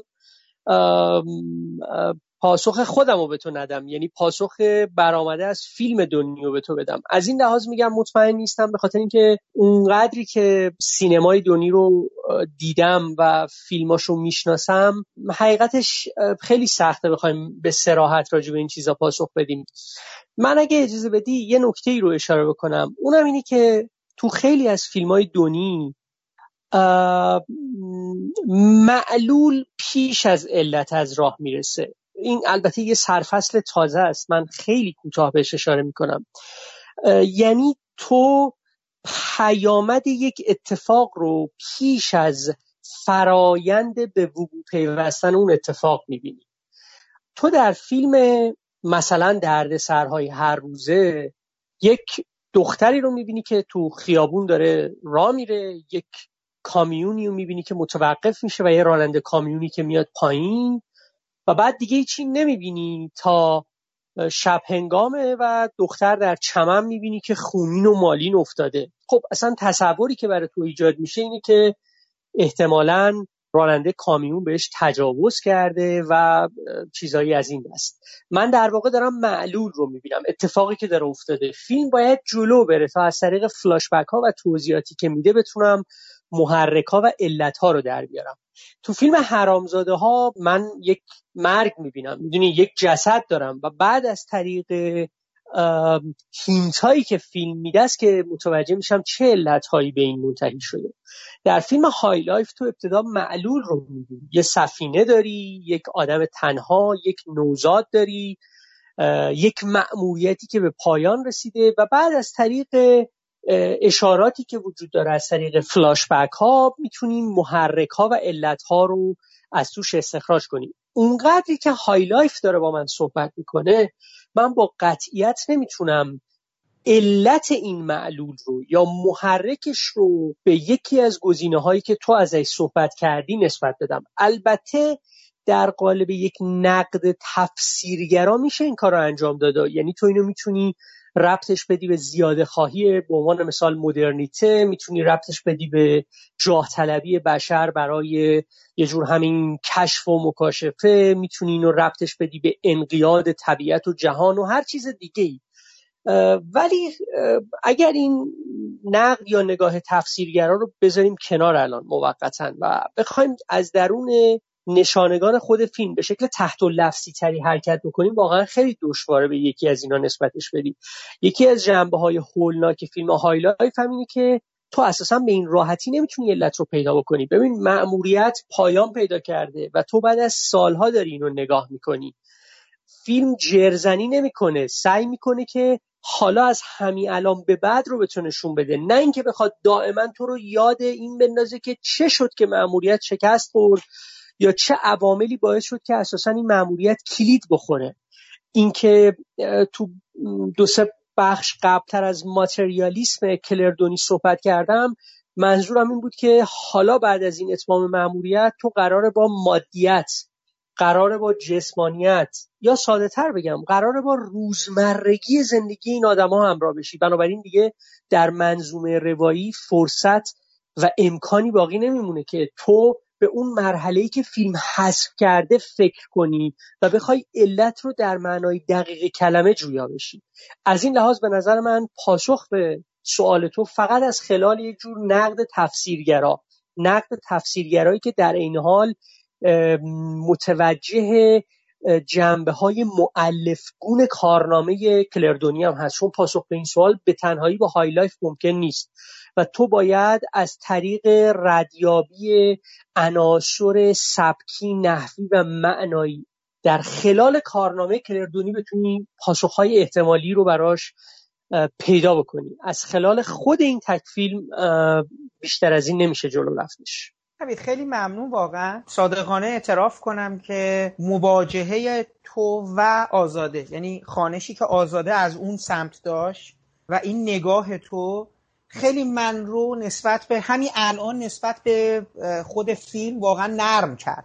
به این مفهوم که حالا می‌تونم تقریبا بفهمم در حقیقت تمام اون پرسش هایی که بی جواب و جواب هایی براش نیست با منطق یک اثر علمی تخیلی میگم من هی دوست داشتم یه دو دو تا چارتایی با خودم بکنم. میگم مثلا حتی تا این مرحله پیش رفته بودم که اساسا فیلم به یک بیمعنایی هم دوچار میشه. بیمعنایی تمام این سفرهای علمی تخیلی. روایت تو رو کاملا قبول دارم. فیلم در مورد بعد از شکسته.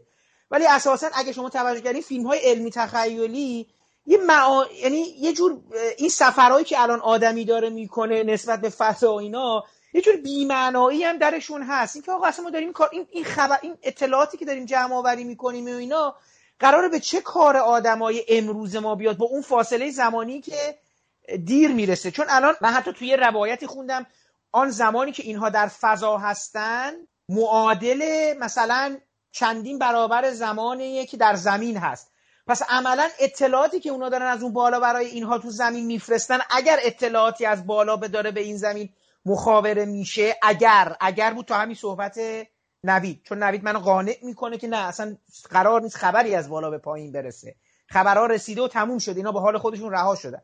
داشتم احساس می‌کنم که اصلا این اصلا یه بیمعنایی تو اینها هست تو این سفره هست یه ابزوردیته هست که اتفاقا این ابزوردیته منو به خلقت به ابزوردیته خلقت معنا میبخشه. یعنی انگاری که حالا من آدم معتقدی ولی انگاری که خدای خلقتی رو انجام میده و این خلقت هم به حال خودش رها میشه. و یه جور رفتارهای اینا بیمعناست یه جور به انتها می‌رسه زندگی هم در انتهای فیلم به جای ختم نمیشه اینا یعنی به مرگ می‌رسن. حالا مرگ زندگی تو همه فیلم ها اگه توجه کردیم به یه سیاه این, این فکر کنم این تصویر به یه تصویر سیاه ختم می‌شد اگه خاطرم باشه. نه به نور به سفید ببخشید به سفیدی عذر می‌خوام نه دقیقا نور اون سیاه چاله است که باز میشه. آره آره. اتفاقا پایانش به نظرم به نور ختم میشه. آره, آره نه درست میگی اشتباه کردم. آره. یعنی بیا وارد در آره، واقع یه جهان دیگه یه پیشنهادی آره، برای بعد.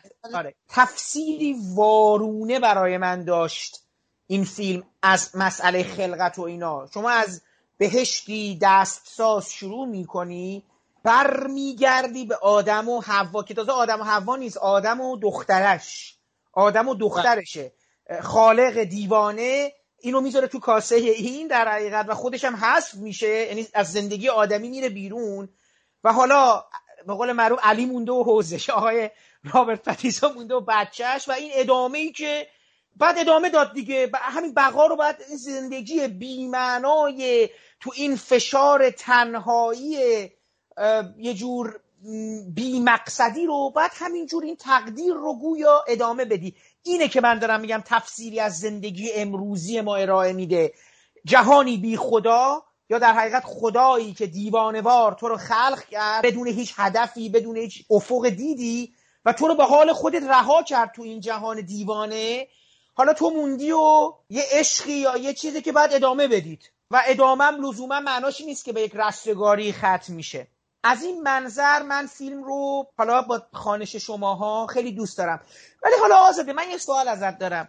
تو احساس نمی‌کنی شخصیت های حاشیه‌ای این فیلم روشون به اون اندازه که باید کار نشده یا در حقیقت مدل حسفی کلردونی بهش ضربه زده؟ به نظر میاد توی فیلم یک رابطه عاشقانه بین کاپیتان این سفینه و جولیت بینوش وجود داره که کمرنگه و مرگ اون فرد هم خیلی حس برانگیز نیست یا اون یکی ن... یه نفره هست که شبانه می‌تونه بخوابه چشاش باید باز باشه. حضور این آدما یا عدم حضورشون حضور داشتنشون نداشتنشون نمی‌دونم انقدر عمق پیدا نمی‌کنن. یا حذف این آدما در اون روند کشته شدنشون. خیلی نمی‌تونم بگم سر دستی ولی احساس می‌کنم خیلی سریع و شاید با سرعت داره انجام میشه. نمی‌دونم نظر تو چیه؟ تو شخصیت های حاشیه‌ای غیر از حالا بینوش به عنوان دکتر دیوانه رابرت پتیسون و اون دخترک رو که حالا اونم یه جورایی دیوونه میشه می‌زنه. یعنی همه دیوونه شدن حالا دیوانه تر میشن دیگه تو این چیز. یا حتی اون پسر اون, اون مرد سیاپوست که میره تن میده به یه مرگ با خاک یکسان بشه و بله ولی خب آروم ترین مرگ داره دیگه. آره. یعنی خودش دراز می‌کشه و میمیره. ببین خب یه فیلمیه که همزمان فیلم مینیمال و انتظاییه وقتی که میگیم که کلردونی تو این فیلم این کار ابسترکشنش رو خیلی خیلی بیشتر کرده در مورد شخصیت هم صدق می‌کنه و به نظرم به همون دلیلی که دارم میگم این آدم هایی که اینجا اومدن به خاطر قطع شدن از تمام زندگی زمینی حالا دولت و شهروندی و حکومت و اینا قرار گرفتن توی محیط ایزوله خب شدن یک زندگی فقط طبیعی فقط غریزه. ما قرار نیست خیلی وارد ذهن این آدم ها بشیم. حتی اون رابطه بین دکتر دیبز و اون کاپیتانه هم رابطه عاشقانه نیست. میله بیشتر میله هوس مثلا تمایلیه که تو خیلی از فیلم های کلردنی میشه گفت حتی قرایز حیوانی میل های حیوانی میل هایی که بیشتر بدنی بین من فکر می‌کنم اگر چیز عاشقانه و علاقه باشه بین مونته و میاگاس شکل می‌گیره. و اون هم دقیقا با یک اتفاق جسمانیه.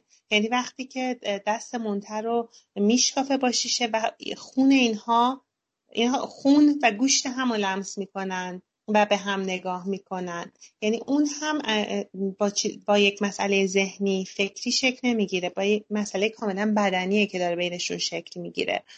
به خاطر همین نه من اتفاقا به نظر در همین سطح خوبه. یعنی من من می‌فهمم تو این فیلم داره کار می‌کنه. نیازی نبوده که خیلی بیشتر شخصیت رو پرورش پیدا کنه. خب ببین نحوه مرگشون همونجور که می‌بینیم این شدت و کلردوی داره توی فیلمهاش.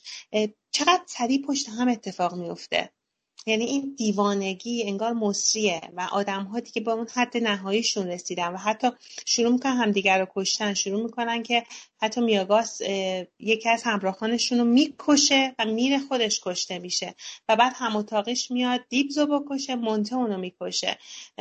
به نظر کاملا آمدانه است. این دیوانگی این جنون و این یک دینامیک هم وجود داره حتی صحنه مرگ اینها.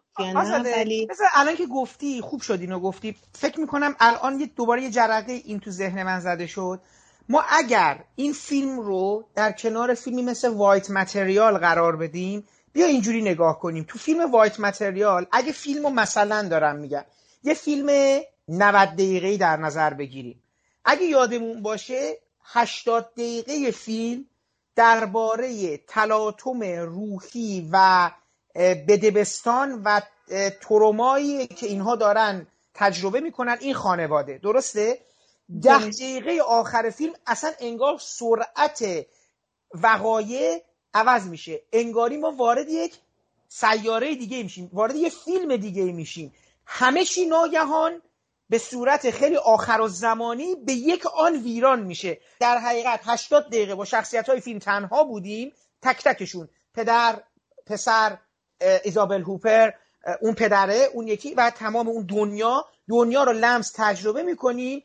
فاجعه نهایی به سرعت خودش و به خشونتبار و به طرز عجیبی ویران کننده ترین شکل ممکنه رخ میده. حالا توی این فیلم هم اینجوری میشه دید. یه دفعه ما با زمان زیادی که با این شخصیت ها تنها شدیم به هنگام مرگشون زیاد با اینا تنها نمیمونیم. مرگای اینا به, انفجاری دومینووار و پشت سر هم رخ میده. فکر می‌کنم بله. الان تو دوباره به من کمک کردی که دوباره این بیمنطقیه رو در جهان فیلمساز ببینم. او اساسا با شیوه کشتارش هم یه دفعه اینقدر انفجاری و اینقدر بیواسطه و بی مقدمه برخورد می‌کنه. درسته می‌تونم اینجوری بگم؟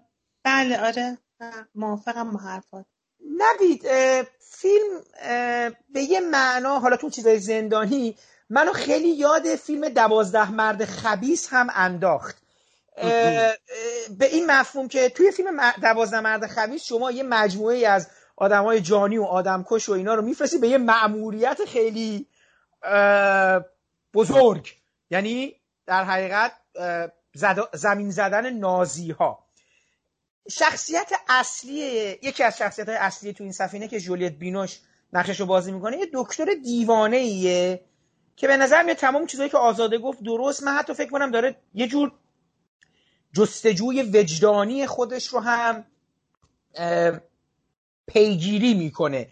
کسی که بچهاشو کشته و همسرشو کشته می‌خواد حالا تو این فضا یه, یه حیات جدیدی رو خلق کنه. بذار من در تکمیل اون صحبت های تو بپرسم.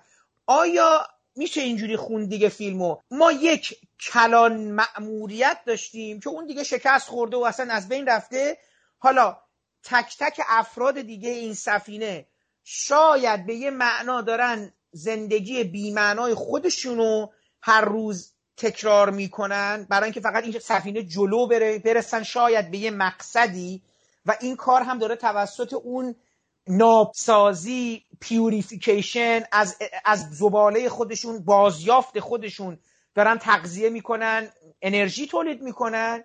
از سمت دیگه یه فردی این وسط داریم که یه دکتر دیوانه که داره می‌خواد یه حیاتی هم اینجا خلق کنه. شاید اینه که داره موتور حرکتی این سفینه است. یعنی یک انگیزه شخصی هم داره این سفینه رو انگاری جلو می‌بره. من الان داره یواش یواش خطوط نانوشته قصه کلردنی برام باز میشه. حالا دارم فیلم رو بهتر می‌فهمم. نمی‌دونم با من موافق هست؟ یعنی میشه گفت الان یه انگیزه فرد انگیزه های فردی دیگه داره اون سفینه رو جلو می‌بره. مثل زندگی در حقیقت مثل زندگی بیمعنایی ما. می‌خوام ببینم تو اون بیمعنایی زندگی رو به صورت هستی شناسانه یا فلسفی توی فیلم می‌بینی؟ ورای اون فیلم های علمی تخیلی که حالا گفتی که چگونه داره بنیانهاشون رو از هم وا میکاوه کلردونی؟ ببین من اولا حامد با فیلمی که یادآوری کردی اینجا فیلم رابرت آلدریچ ببین همچنان فکر می‌کنم یه تفاوت خیلی کلیدی وجود داره دیگه. تو اشاره خیلی خوبی کردی از بابت اینکه به شکل تحت و لفظی ما در فیلم رابرت آلدریچ هم یه موقعیتی رو داریم که یه افسری باید با یه سری سرباز محکوم که حالا به حال هر کدوم یه دلیلی داشتن باید راهی یه مأموریتی بشه بره یه چیزی رو بگیره فتح کنه. اما نکته کلیدی اونجا اینه که ما همچنان بعد از ماجرا سراغ فیلم نرفتیم بلکه ابتدای ماجرا رفتیم. یعنی همچنان در فیلم دوازده مرد چیز رابرت آلدریچ اتفاقی که میفته اینه که همچنان فیلم از لحظه شروع میشه که قرار مأموریتی به سرانجام برسه. درسته این مأموریت خیلی کشته میره ولی در نهایت هدف کاملا روشنه و فیلم در راستای این هدف میره جلو. در فیلم کلردونی ماجرا خیلی رادیکال تره مأموریت به انتها رسیده سالهاست شکست خورده. الان در واقع اینا که به حال جلوی حرکت سفینه رو نمی‌تونن بگیرن که. بنابراین این داره که مسیر خودش رو میره. فقط تنها دلیلی که می‌تونه باعث بشه آدم ها درون سفینه خیلی روشن خودکشی نکنن یا همچنان به ادامه دادن ادامه بدن اینه که به حال در مورد هر کدومشون یه انگیزه فردی ممکنه وجود داشته باشه. البته خودت اشاره کردی این گونه نیست که ما با انگیزه فردی تک تک سفینه نشین ها همراه بشیم. ما با بینوش همراه میشیم نمی‌دونم با دو سه تا دیگه از کاراکترام همراه میشیم ولی با خیلی هم همراه نمیشیم. در قالب تک جمله یا یکی دو تا کنش اونا رو می‌شناسیم بدون اینکه دقیقا از انگیزشون خبردار بشیم. به حال به نظر من این تمایز تمایز خیلی کلیدیه. اما اگه اجازه بدی حامد می‌خوام به یه لحظه اشاره بکنم که در فیلمی که اینقدر دوستش دارم برای من یه لحظه نابخشودنیه. اصلا سر در نمیارم. چرا باید یه همچین لحظه تو این فیلم وجود داشته باشه و و سر در نمیارم که نبودنش اگه نمی بود مثلا چه ضربه می‌تونست به فیلم بزنه؟ راجبش فکرم کردم. راجب اینکه اگر اون, سکانس رو بیرون بکشم چه اتفاقی میفته برای فیلم؟ هیچ هیچ اتفاقی نمیفته ببین ما در تو بخش قبلی صحبتان گفتم ما در سه زمان تحت عنوان سه زمان روایی درون سفینه هستیم. در زمان زمانی که درون این سه زمان روایی هستیم خصوصا زمان روایی اول و دوم در قالب فلاشبک هایی ما گذشته اینها رو یا مشخصتر گذشته پدر رو می‌بینیم. ماجرای سگه بعد دختره و بعد ارزم موضوع تو انتخاب شدن اینا. اما ما یه لحظه تو فیلم داریم. که در حقیقت پی او وی این لحظه پی او وی خارج از سفینه. در واقع پیووی خود کلردونیه. پیووی کسی که مشکل دارم ولی شما بگو. لحظه قطار. جایی که در واقع قطار داره حرکت می‌کنه و ما می‌بینیم دو تا کاراکتر که اساسا جز سفینه نشین ها نیستن و بعدا همراه سفینه هم نمیشن شروع می‌کنن به صحبت کردن. اون زنه برمیگرده به اون مرده به پیرمرده میگه که ولی شما حتما به قصد دیگه ای دارید پا میشید میان اینجا و بعد میگه که آره و برای ما توضیح میده که محکومان به اعدام رو ما می‌تونیم بهشون یه شانس دوباره ببخشیم. برای اینکه برن مثلا اونجا خب این الان دو تا اتفاق مهم داره میفته با این لحظه. یکی این که به لحاظ گرامری ما با زاویه دیدی داریم همراه میشیم که اساسا تو منظومه فیلم این جا نمی‌گیره. یعنی این یه تک صحنه است. خب آخه چرا اصلا این یک؟ دوم این که اینفورمیشنی که از درون این لحظه جدای از گرامر روایی فیلم داره اتفاق میفته اینفورمیشنی که از درون این لحظه بیرون کشیده میشه استخراج میشه آخه چیز عجیبی نیست. خب ما اینو که عملا متوجه میشیم دختر جوون یه جایی اعتراض می‌کنه به دکتر میگه تو می‌دونستی این مأموریت یه مأموریت بی بازگشته تو می‌دونستی عملا اینم یه مرگ دوباره است. ما در قالب دیالوگ های طبیعی در قالب دیالوگ های ارگانی که بین این بازماندگان در سفینه وجود داره عملا متوجه داستان میشیم. یعنی داستان رو میشه راحت ساخت. در حالی که به شکل عجیبی اون لحظه یه جور انگار بابت اینه که می‌خواد مطمئن بشه که تو این اینفورمیشن ها رو از دست نمیدی در اون سفینه و به تو این امکان رو میده برای اینکه این کلیت رو بسازی. من برای من اون لحظه لحظه ای که زائد غیر ضروریه و, و وقتی پای یه فیلمی در میونه که اون فیلم رو دوست دارم برای من نابخشودنی اصلا نمی‌فهمم حضورش برای چیه. اتفاقا نکته خیلی جالبیه. منم تو یادداشت خودم به همین نکته اشاره کرده بودم. به این مفهوم که ببین ما با یه فیلمی طرفیم سرشار از ابهام. الان نزدیک به یک ساعت یک ساعت و نیمه داریم با هم بحث می‌کنیم. حالا برای یه آدمی مثل من من خودم اینجوری بگم یه آدمی که فیلم کم ندیده تو زندگی سعی می‌کنه رازهای فیلم ها رو بشکافه. اولین برخورد من با فیلم ها خود قصه فیلم هاست. اون بیرون فیلم مثل اون نگاه فلسفی یا کتاب هایی که فیلم بر اساس اون ساخته یا ذهنیت فیلمساز در مرحله بعدی. من اول اصلا سعی می‌کنم قصه فیلم رو بفهمم و خب خدا رو شکر من امشب در گفتگو با شما نکات خیلی زیادی رو فهمیدم و حالا با فیلم می‌تونم راحتتر برخورد کنم آسانتر شد دریافت و گرفتن این دنیا. واقعیتش رو بخوایم منم بسیار تعجب کردم. احساس کردم مثل نوید وقتی ما مجموعه ای از شخصیت ها داریم تو این فیلم که اصلا نه گذشته حال آینده هیچ اهمیتی براشون نداشته پرسش های بسیار زیادی که در مورد این سفر و غیره وجود داره آیا این فضا این گفتگویی که در بین این دو شخصیتی که دقیقا اصلا, اصلا یه جایی میان و میرن.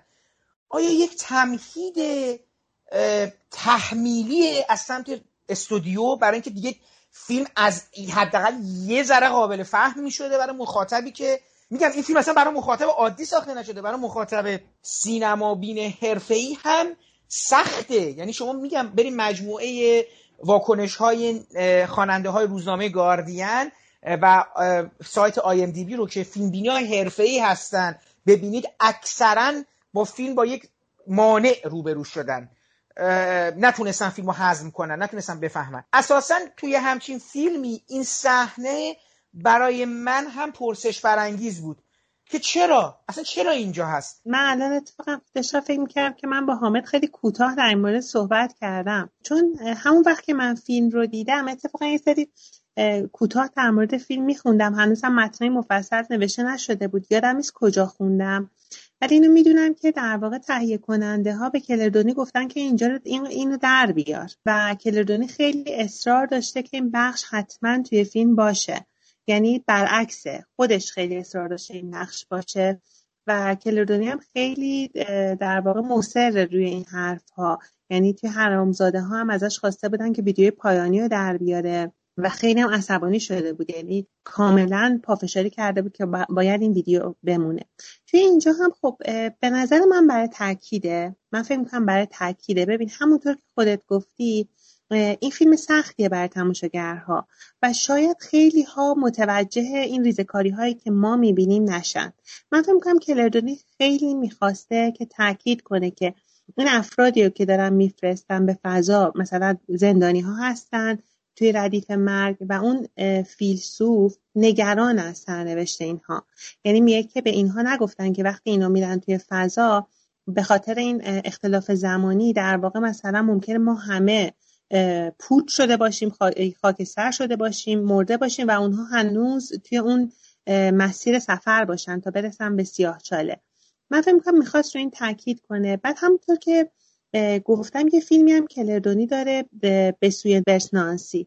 در مورد ژان لوک نانسی فیلم کوتاه که دقیقا همین صحنه پردازی رو داره. یعنی نانسی توی قطار نشسته با یکی از دانشجوهاش و دارن صحبت می‌کنن یه بحث فلسفی می‌کنن در مورد همون مفهوم اینترودر و آوتسایدر و حالا اجتماع بیکار نانسی.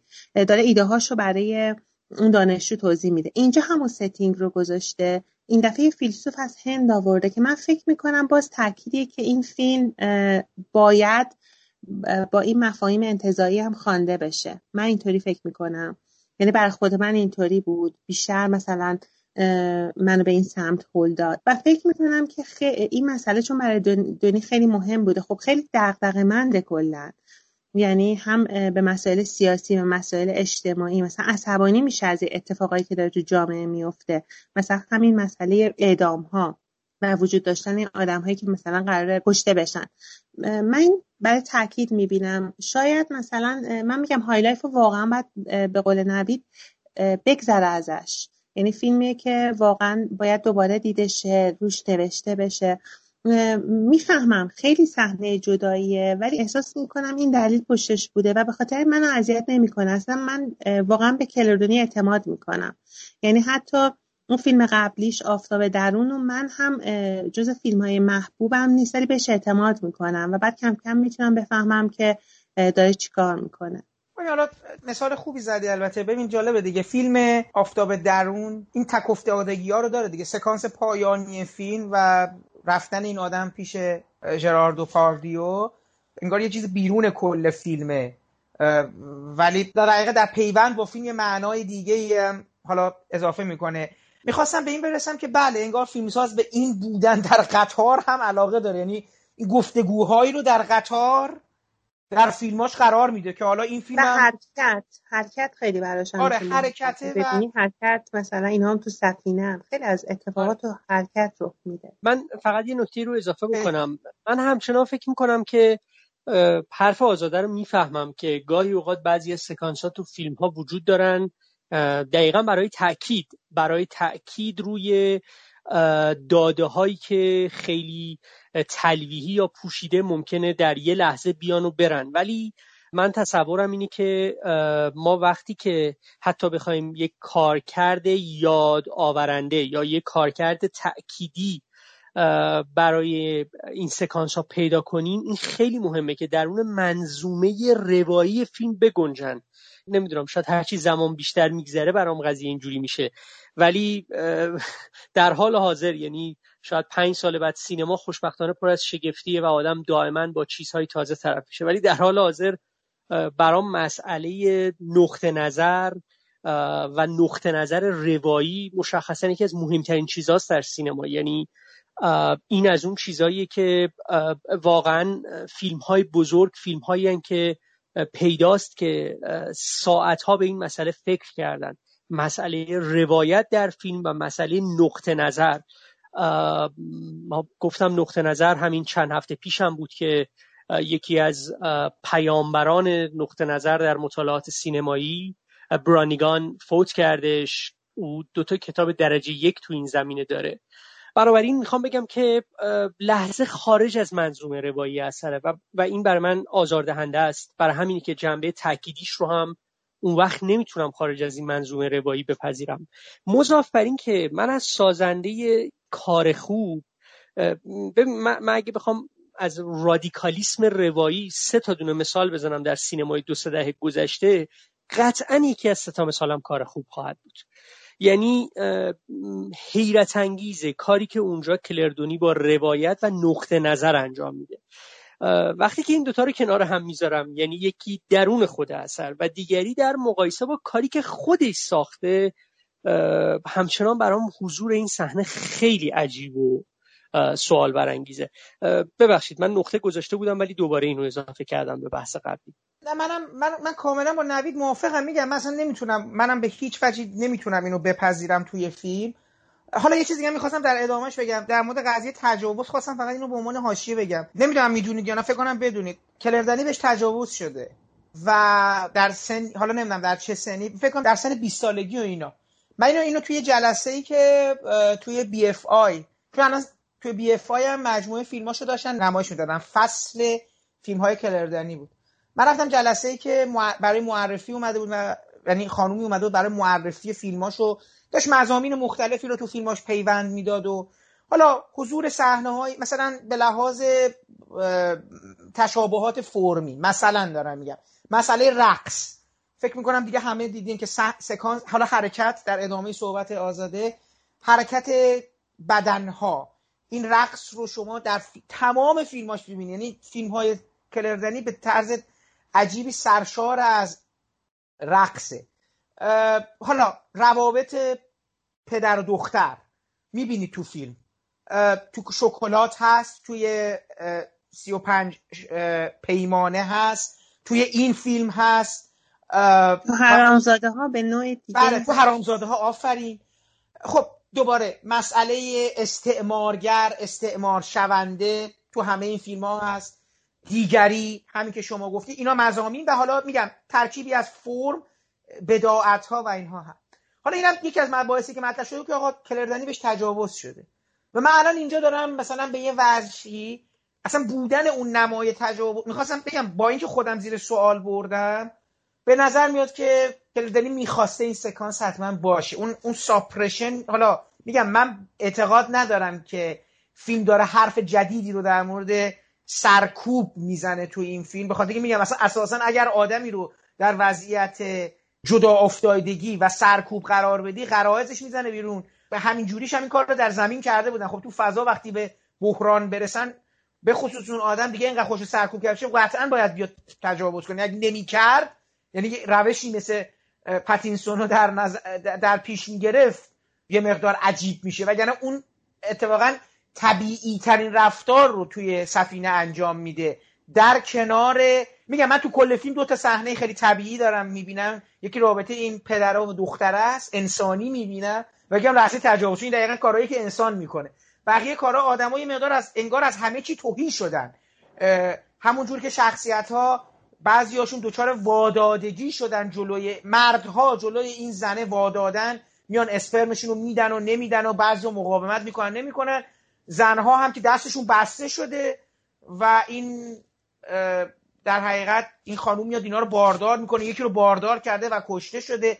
حالا میگم ببین نوید بازم این چیزایی که داری میگی که این مأموریت تموم شد و اینا این آدما انگار بعضیاشون در برابر این ماجرا سپر انداختن بعضیا ننداختن زنا دارن مقاومت. اصلا نکته اینجاست که چرا زنا دارن در برابر حامله شدن مقاومت می‌کنن؟ چون زنا مثل این که به این نمی‌خوان به این کار تن در بدن. و جولیت بینوش داره اینا رو مجبور می‌کنه که بیان حامله بشن. مردم حالا میگم اینا من نمی‌دونم تو بخشی از معموریت یا بعد از معموریت به هر حال خیلی هم مهم نیست میگم چون اساسا برای کل این رفتارها یه ابزوردیته یه نابودی یه هیچی حاکم شده که من کلیت رو درک می‌کنم. حالا این جزئیات رو یه مقدار حالا شاید هم دارم مته به خشخاش می‌ذارم. برگردم به اون صحبت تجاوز حالا حرف تو حرف شد. می‌خواستم بگم که اون سکانسی مثل تجاوز توی اون کلیت جدا از اینکه داره به یه چیزی اشاره می‌کنه من فکر کنم مسائل شخصی خودش هم هست.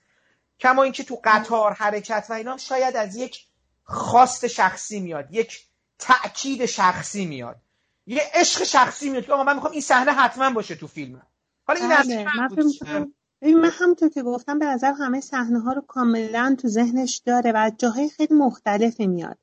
من اینو نشیده بودم که بهش تجاوز شده ولی می‌دونستم که یک اتفاق مثل یو اس گو رو تجربه کرده. آمریکا برو به خانه دیدی اون فیلمو؟ یه همچون اون یه تجربه کاملا شخصیه برای کلردونی حالا من به صحنه تجاوز برمیگردم. فقط بگم من کاملا با نوید موافقم با اون تحلیلش که این فیلم علمی تخیلی بعد از اون معمولیت یعنی از همه چیز قطع شده با زمین و همه اون ابزارها و مصالحی که برای ژانر سایفای به کار می‌رفته اینجا اونها همه کنار زده شدن. ولی معمولیت اصلی به نظرم همچنان باقیه. یک معمولیت اینا دارن و اون که برسن به سیاه چاله. این معمولیت رو به نظرم همچنان دارن ادامه میدن و یک جایی هستش که ما می‌بینیم که یکی از این افراد اون سفینه می‌خواد سوار سفینه شه مثل که سیاه چاله دیدن. ولی اینجا میاگاس میره جای اونو می‌گیره و چون بلد نیست نابود میشه و از بین میره. ولی اینا خب توی مسیری که نمی‌دونن کی می‌رسن دیگه در واقع به هیچی رسیدن دیگه. به اون به اینکه ماموریت پایانی نداره و قرار نیست در واقع به اون سیاه چاله برسن یا اگر برسن مثل اون میاگاس در واقع نابودی در انتظارشون خواهد بود. به نظرم یه همچین چیزی هستش که در پایان وقتی پدر و دختر می‌رسن دختر به پدرش میگه بیا بریم دیگه. یعنی بیا این رو امتحان کنیم. شاید مثلا زنده بمونیم و دیگه وقتشه که این کار رو انجام بدیم. در مورد صحنه تجاوز هم دقیقا یه چیز انسانی یعنی کلردونی خودش هم حرفایی که تو گفتی یعنی چیز کاملا انسانی قابل درکه ولی اون مدلی که این پسر وارد اون اتاق میشه و اصلا اون مسئله میل حیوانی که توی فیلم های کلردونی وجود داره و توی حتی همون دردسرهای هر روزه هم هست و حالا آگامبل هم میگم به نحو دیگه داره به اینها اشاره می‌کنه. اینجا وجود داره. اصلا اون جست بدنی پسر مدلی که وارد میشه. حالت صورتش و حالتی که انگار می‌خواد دختر رو بدره. ما اینو حس می‌کنیم. انگار می‌خواد دختر رو بدره. دقیقا اون اتفاقی که در سره هر روزه میفته یه مسئله دیگه هم داره. به نظرم برای کلردونی مهم بوده. واکنش مونته است. یعنی مونته که وقتی میاد وارد میشه و انقدر عصبانی میشه که می‌خواد اون پسره رو بکشه. و اون همراه سیاه پوستش جلوش رو می‌گیره. دقیقا این اون کاری که برای سگش انجام میده. یعنی اون سگه هم خیلی دوست داشته و در حالت عصبانیت دختر رو می‌کشه. اینجا منته آروم منته حتی پرهیزگار پرهیزگار به زبان جولیت بینوش اینجا انقدر عصبانی میشه که خودش می‌خواد اون پسر رو بکشه. من فکر می‌کنم این واکنش هم مهم بوده که ما ببینیم برای شخصیت مونته آها به من جالب به شما بگم. اینم می‌خوام دوست دارم بگم حالا.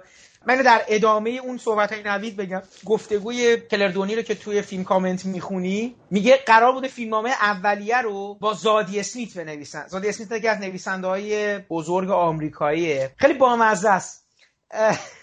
میگه که دعواشون میشه. چرا؟ زادی اسمیت تمام ایده و دیدگاهش در مورد این فیلمنامه موقع نوشتنش این بوده که go back home برگردیم به خانه. مثل تمام فیلم های دیگه ای که توی فیلم مقصد اصلی بیشتر این فیلم های علمی تخیلی به فضا برگشتن به خونه است. کلردنی با این دعوا می‌کنه و برگشته بهش گفته که اینقدر عصبانی شده. بهش گفته what the fuck are you talking about? اصلا دیدم چی داری تو صحبت میگی چه مزخرف داری میگی؟ مثلا ایده برگشتن به خونه ندارم تو این فیلم. اصلا فیلم من در مورد برگشت نیست. می‌خواستم بگم این در حقیقت در تایید صحبت تو نوید که این فیلم رو چگونه دیدی؟ یعنی برای همینم باعث شد که دیگه زادی اسمیت نباشه تو فیلم نامشن نسخه نهایی این فیلم نامه. قراری بر برگشت به خانه نداشتند. میگم بیشتر فیلم ها رو که نگاه کنیم به هر حال فضانورد سفینه ساکنین سفینه می‌خوان برگردن به خونه به زمین به خانواده. و ایده ایده خیلی آمریکاییه. حتی شما نگاه کنید توی فیلم سولاریس هم یه جورایی اون دانشمندها و اون افراد می‌خوان برگردن. یعنی به یه خاطره ای برمیگردن به یه به یه یادی برمیگردن. و خب آخر سرم برمیگرده دوباره برمیگرده. اون اگه خاطرم باشه شخصیت برمیگرده به پدرش. ولی اینجا خبری برای برگشت نیست.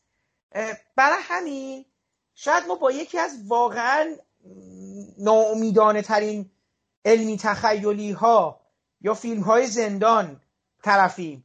نه راه فراری هست نه راه برگشتی و نه راه آزادی. اینه که شاید من این فیلم رو یه مقدار قرائتی از زندگی بشری هم می‌بینم. یعنی یک جور یه جور ادامه دادن بدون اینکه کورسوی امیدی وجود داشته باشه. یه جور حادث شدن یه جور قرار گرفتن در یه شرایطی که باید زیستش کنی دیگه. تقدیری که باید زیستش کرد تا تموم بشه. آره در مورد این فیلم مثلا در مورد خود کلردونی هنوز همچنان خیلی حرف هست. ولی من فقط یه مسئله رو می‌خواستم اشاره کنم که به نظر من این فیلم پایانش خیلی اون چنان بدبین نیست. و نمیشه گفت هیچه یعنی من نیهلیس تو این فیلم نمی‌بینم. حتی نوعی امید هم می‌تونم بگم که تو این فیلم می‌بینم. توی نهایت ناامیدی که توی این داستان و روایت اتفاقات هست پایان یک جورهای امیدبخش حتی دارم می‌بینم. به خصوص نیهلیسم اصلا نمی‌بینم تو این فیلم. و یه موضوعی هم خواستم اشاره کنم با توجه به بحث نبید در مورد مسئله زاویه دید من فکر کنم کلردونی البته این کار می‌کنه. هرچند اینجا حالا خیلی آشکاره و شاید من هم همچنان احساس می‌کنم که شاید این صحنه نباشه مثلا بهتر باشه. ولی عوض یعنی زاویه دید رو طبق اصول ذهنی خودش انجام میده و حتی جاهای ما می‌تونیم بگیم که مثلا با زاویه دید یک شخصیت شروع می‌کنه ولی یک جای زاویه دید خدایگون پیدا می‌کنه. یه صحنه هست توی فیلم یو اس گو هوم که خب خیلی در مورد صحبت کردن که یه دختر و پسر در داخل ماشینن. ما از پشت اینا رو می‌بینیم و حالا نگاه دختر به مرد رو می‌بینیم نگاه مرد به دختر می‌بینیم و بعد یهو دوربین از ماشین میاد بیرون میره توی آسمون یعنی از پایین آسمون شب و درختار نشون میده. این نقطه دید هیچ کس نیست. یه نقطه دید یه تصویر انتظایی دیده میشه و یه نقطه دید متعلق به دوربین و حتی حالا میگن حتی بود و بعد دوباره برمیگرده توی ماشین. این اتفاق میفته. یعنی فکر می‌کنم خودش رو محدود نمی‌کنه. میگه اگه دلم می‌خواد اینجا کاملا میام بیرون یک صحنه رو می‌زنم داخل فیلم. برای اینکه اون حرفمو بزنم. من فکر می‌کنم اون حرف گاهی برای کلردونی خیلی اهمیت داره. اون دغدغه. و بعد دوباره برمیگردم و روایت ادامه میدم. هرچند که میگم بعد بگذره و هرچند شاید مثلا این صحنه نبود واقعا آدم تجربه یک دستری از فیلم داشت. اینجا واقعا تو ذوق می‌زنه این صحنه. ولی خب خواستم اینو اضافه کنم. آره آزاده فقط من نکته که می‌خوام در ادامه صحبت تو اضافه بکنم اینه که واقعا منظور از در ذیل اینکه میگیم آیا این نقطه دید آیا این point of view در ذیل منظومه روایی اثر میگنجه یا نمیگنجه؟ بهتر می‌دونی. منظورمون اصلا نیستش که حتما باید متعلق به یکی از کاراکترهای داستان باشه. ما در یک فیلم سوبژکتیو در فیلمی که مبتنی بر نقطه دید یک کاراکتر جلو میره میپذیریم که پاره از نماها نقطه نظر او نیست.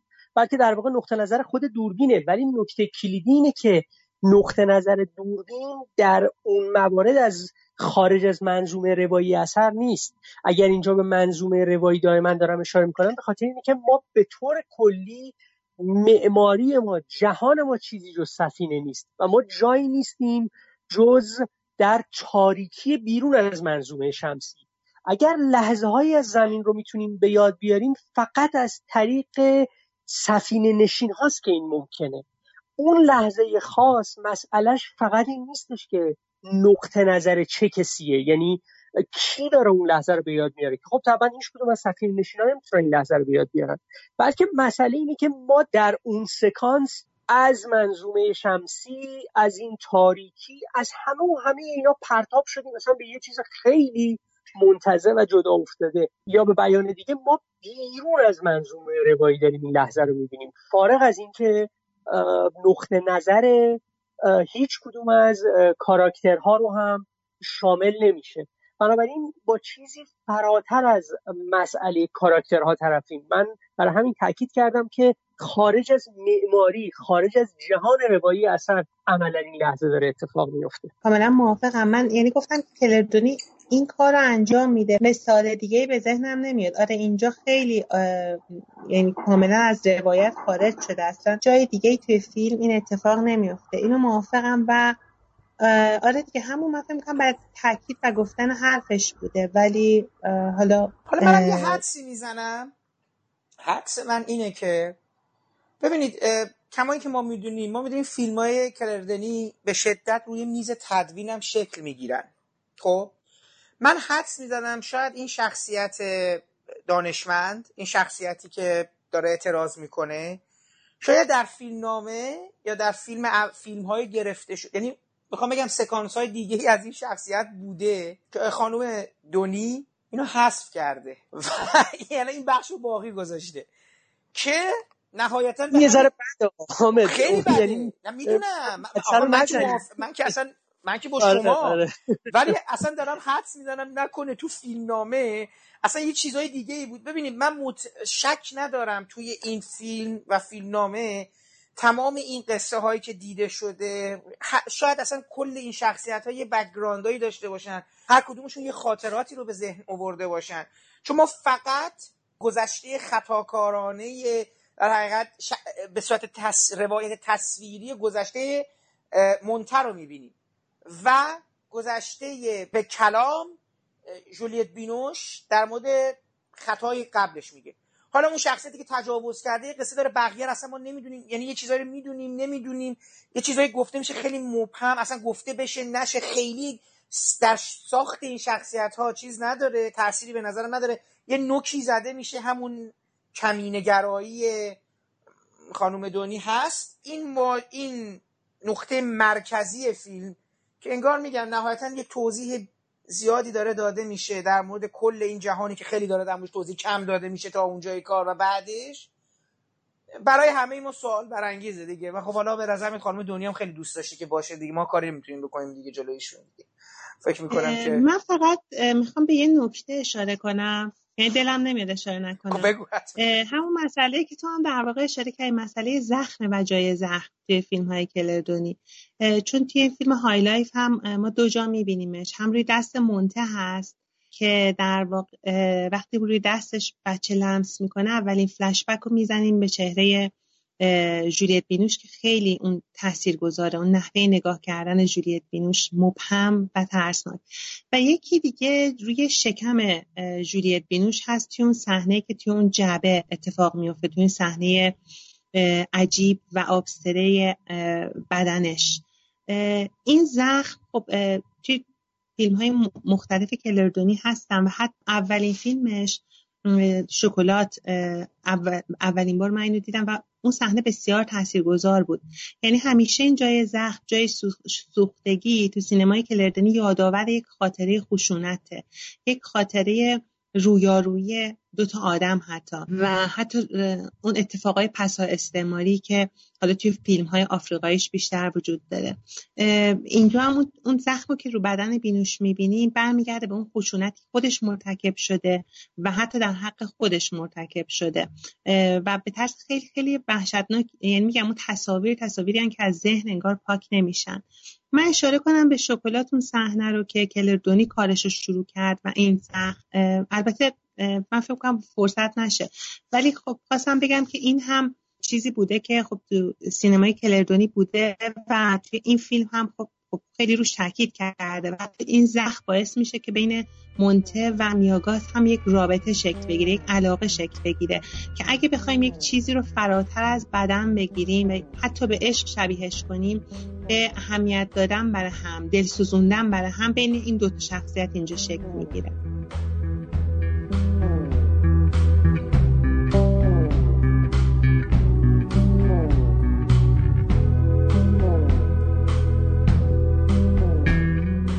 این پادکست هم همینجا به پایان می‌رسه و من امیدوارم صحبت های خانم آزاده جعفری و آقای نوید پور محمد رضا درباره فیلم بحث برانگیز High Life ساخته کلر دنی برای شما مفید و شنیدنی بوده باشه. من در برنامه بعدی به مناسبت 20 سالگی فیلم باد خواهد برد ساخته عباس کیارستمی به سراغ آقای بهزاد دورانی بازیگر اون فیلم رفتم. و از ایشون خواستم برای ما درباره حضورشون در اون فیلم صحبت کنند که از شما دعوت می‌کنم در اون برنامه شنونده صحبت‌های جذاب ایشون باشین. پیش از خدافزی باید از زحمات آقای محمد شکیبا که تدوین این پادکست رو به عهده داشتن تشکر کنم و برای رعایت نصف نیمه حق مؤلف از قطعات موسیقی که از اونها در این پادکست استفاده کردیم نام ببرم. موسیقی عنوانبندی با نام رقص گدایی از ساخته های گروه Klezmatics هست و برگرفته شده از آلبوم موسیقی جن‌زده. باقی قطعات عبارتند از بخشهایی از پیشپرده تبلیغاتی فیلم High Life با همراهی موسیقی متن اون ساخته استوارت استیپلز بخشهایی از قطعه Safeway Cart ساخته نیل یانگ برگرفته شده از آلبوم موسیقی متن فیلم کار خوب. و من برای پایان این پادکست هم قطعه درخت بید ساخته گروه Tindersticks و با اجرای رابرت پتینسون رو برای شما انتخاب کردم که امیدوارم از شنیدنش لذت ببرید. تا برنامه بعدی و شنیدن صحبت‌های آقای بهزاد دورانی درباره همکاریشون با عباس کیارستمی در فیلم باد ما را خواهد برد. خدا حافظ و با هم میشنویم. قطعه درخت بید رو ساخته گروه تیندرستیکس با اجرای رابرت پتینسون که در عنوانبندی پایانی فیلم High Life از اون استفاده شده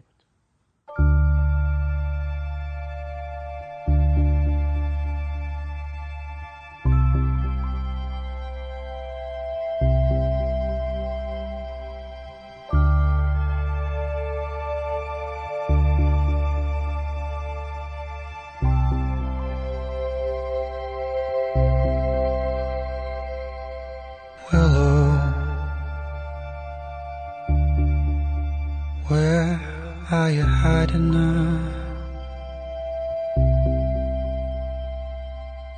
Willow, where are you hiding now? In the dappled light, deep in the tree, spider sand centipede. Crawl across your hands, cross your knees.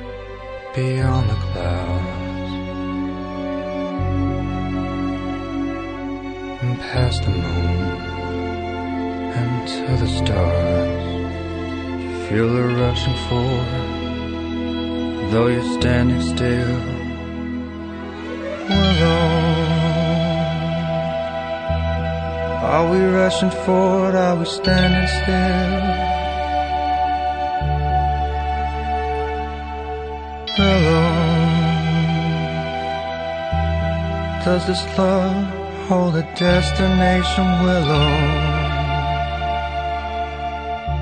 Do you feel the wind run through your hair, willow?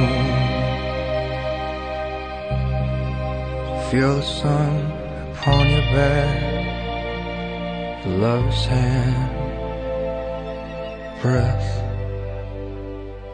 an abyss.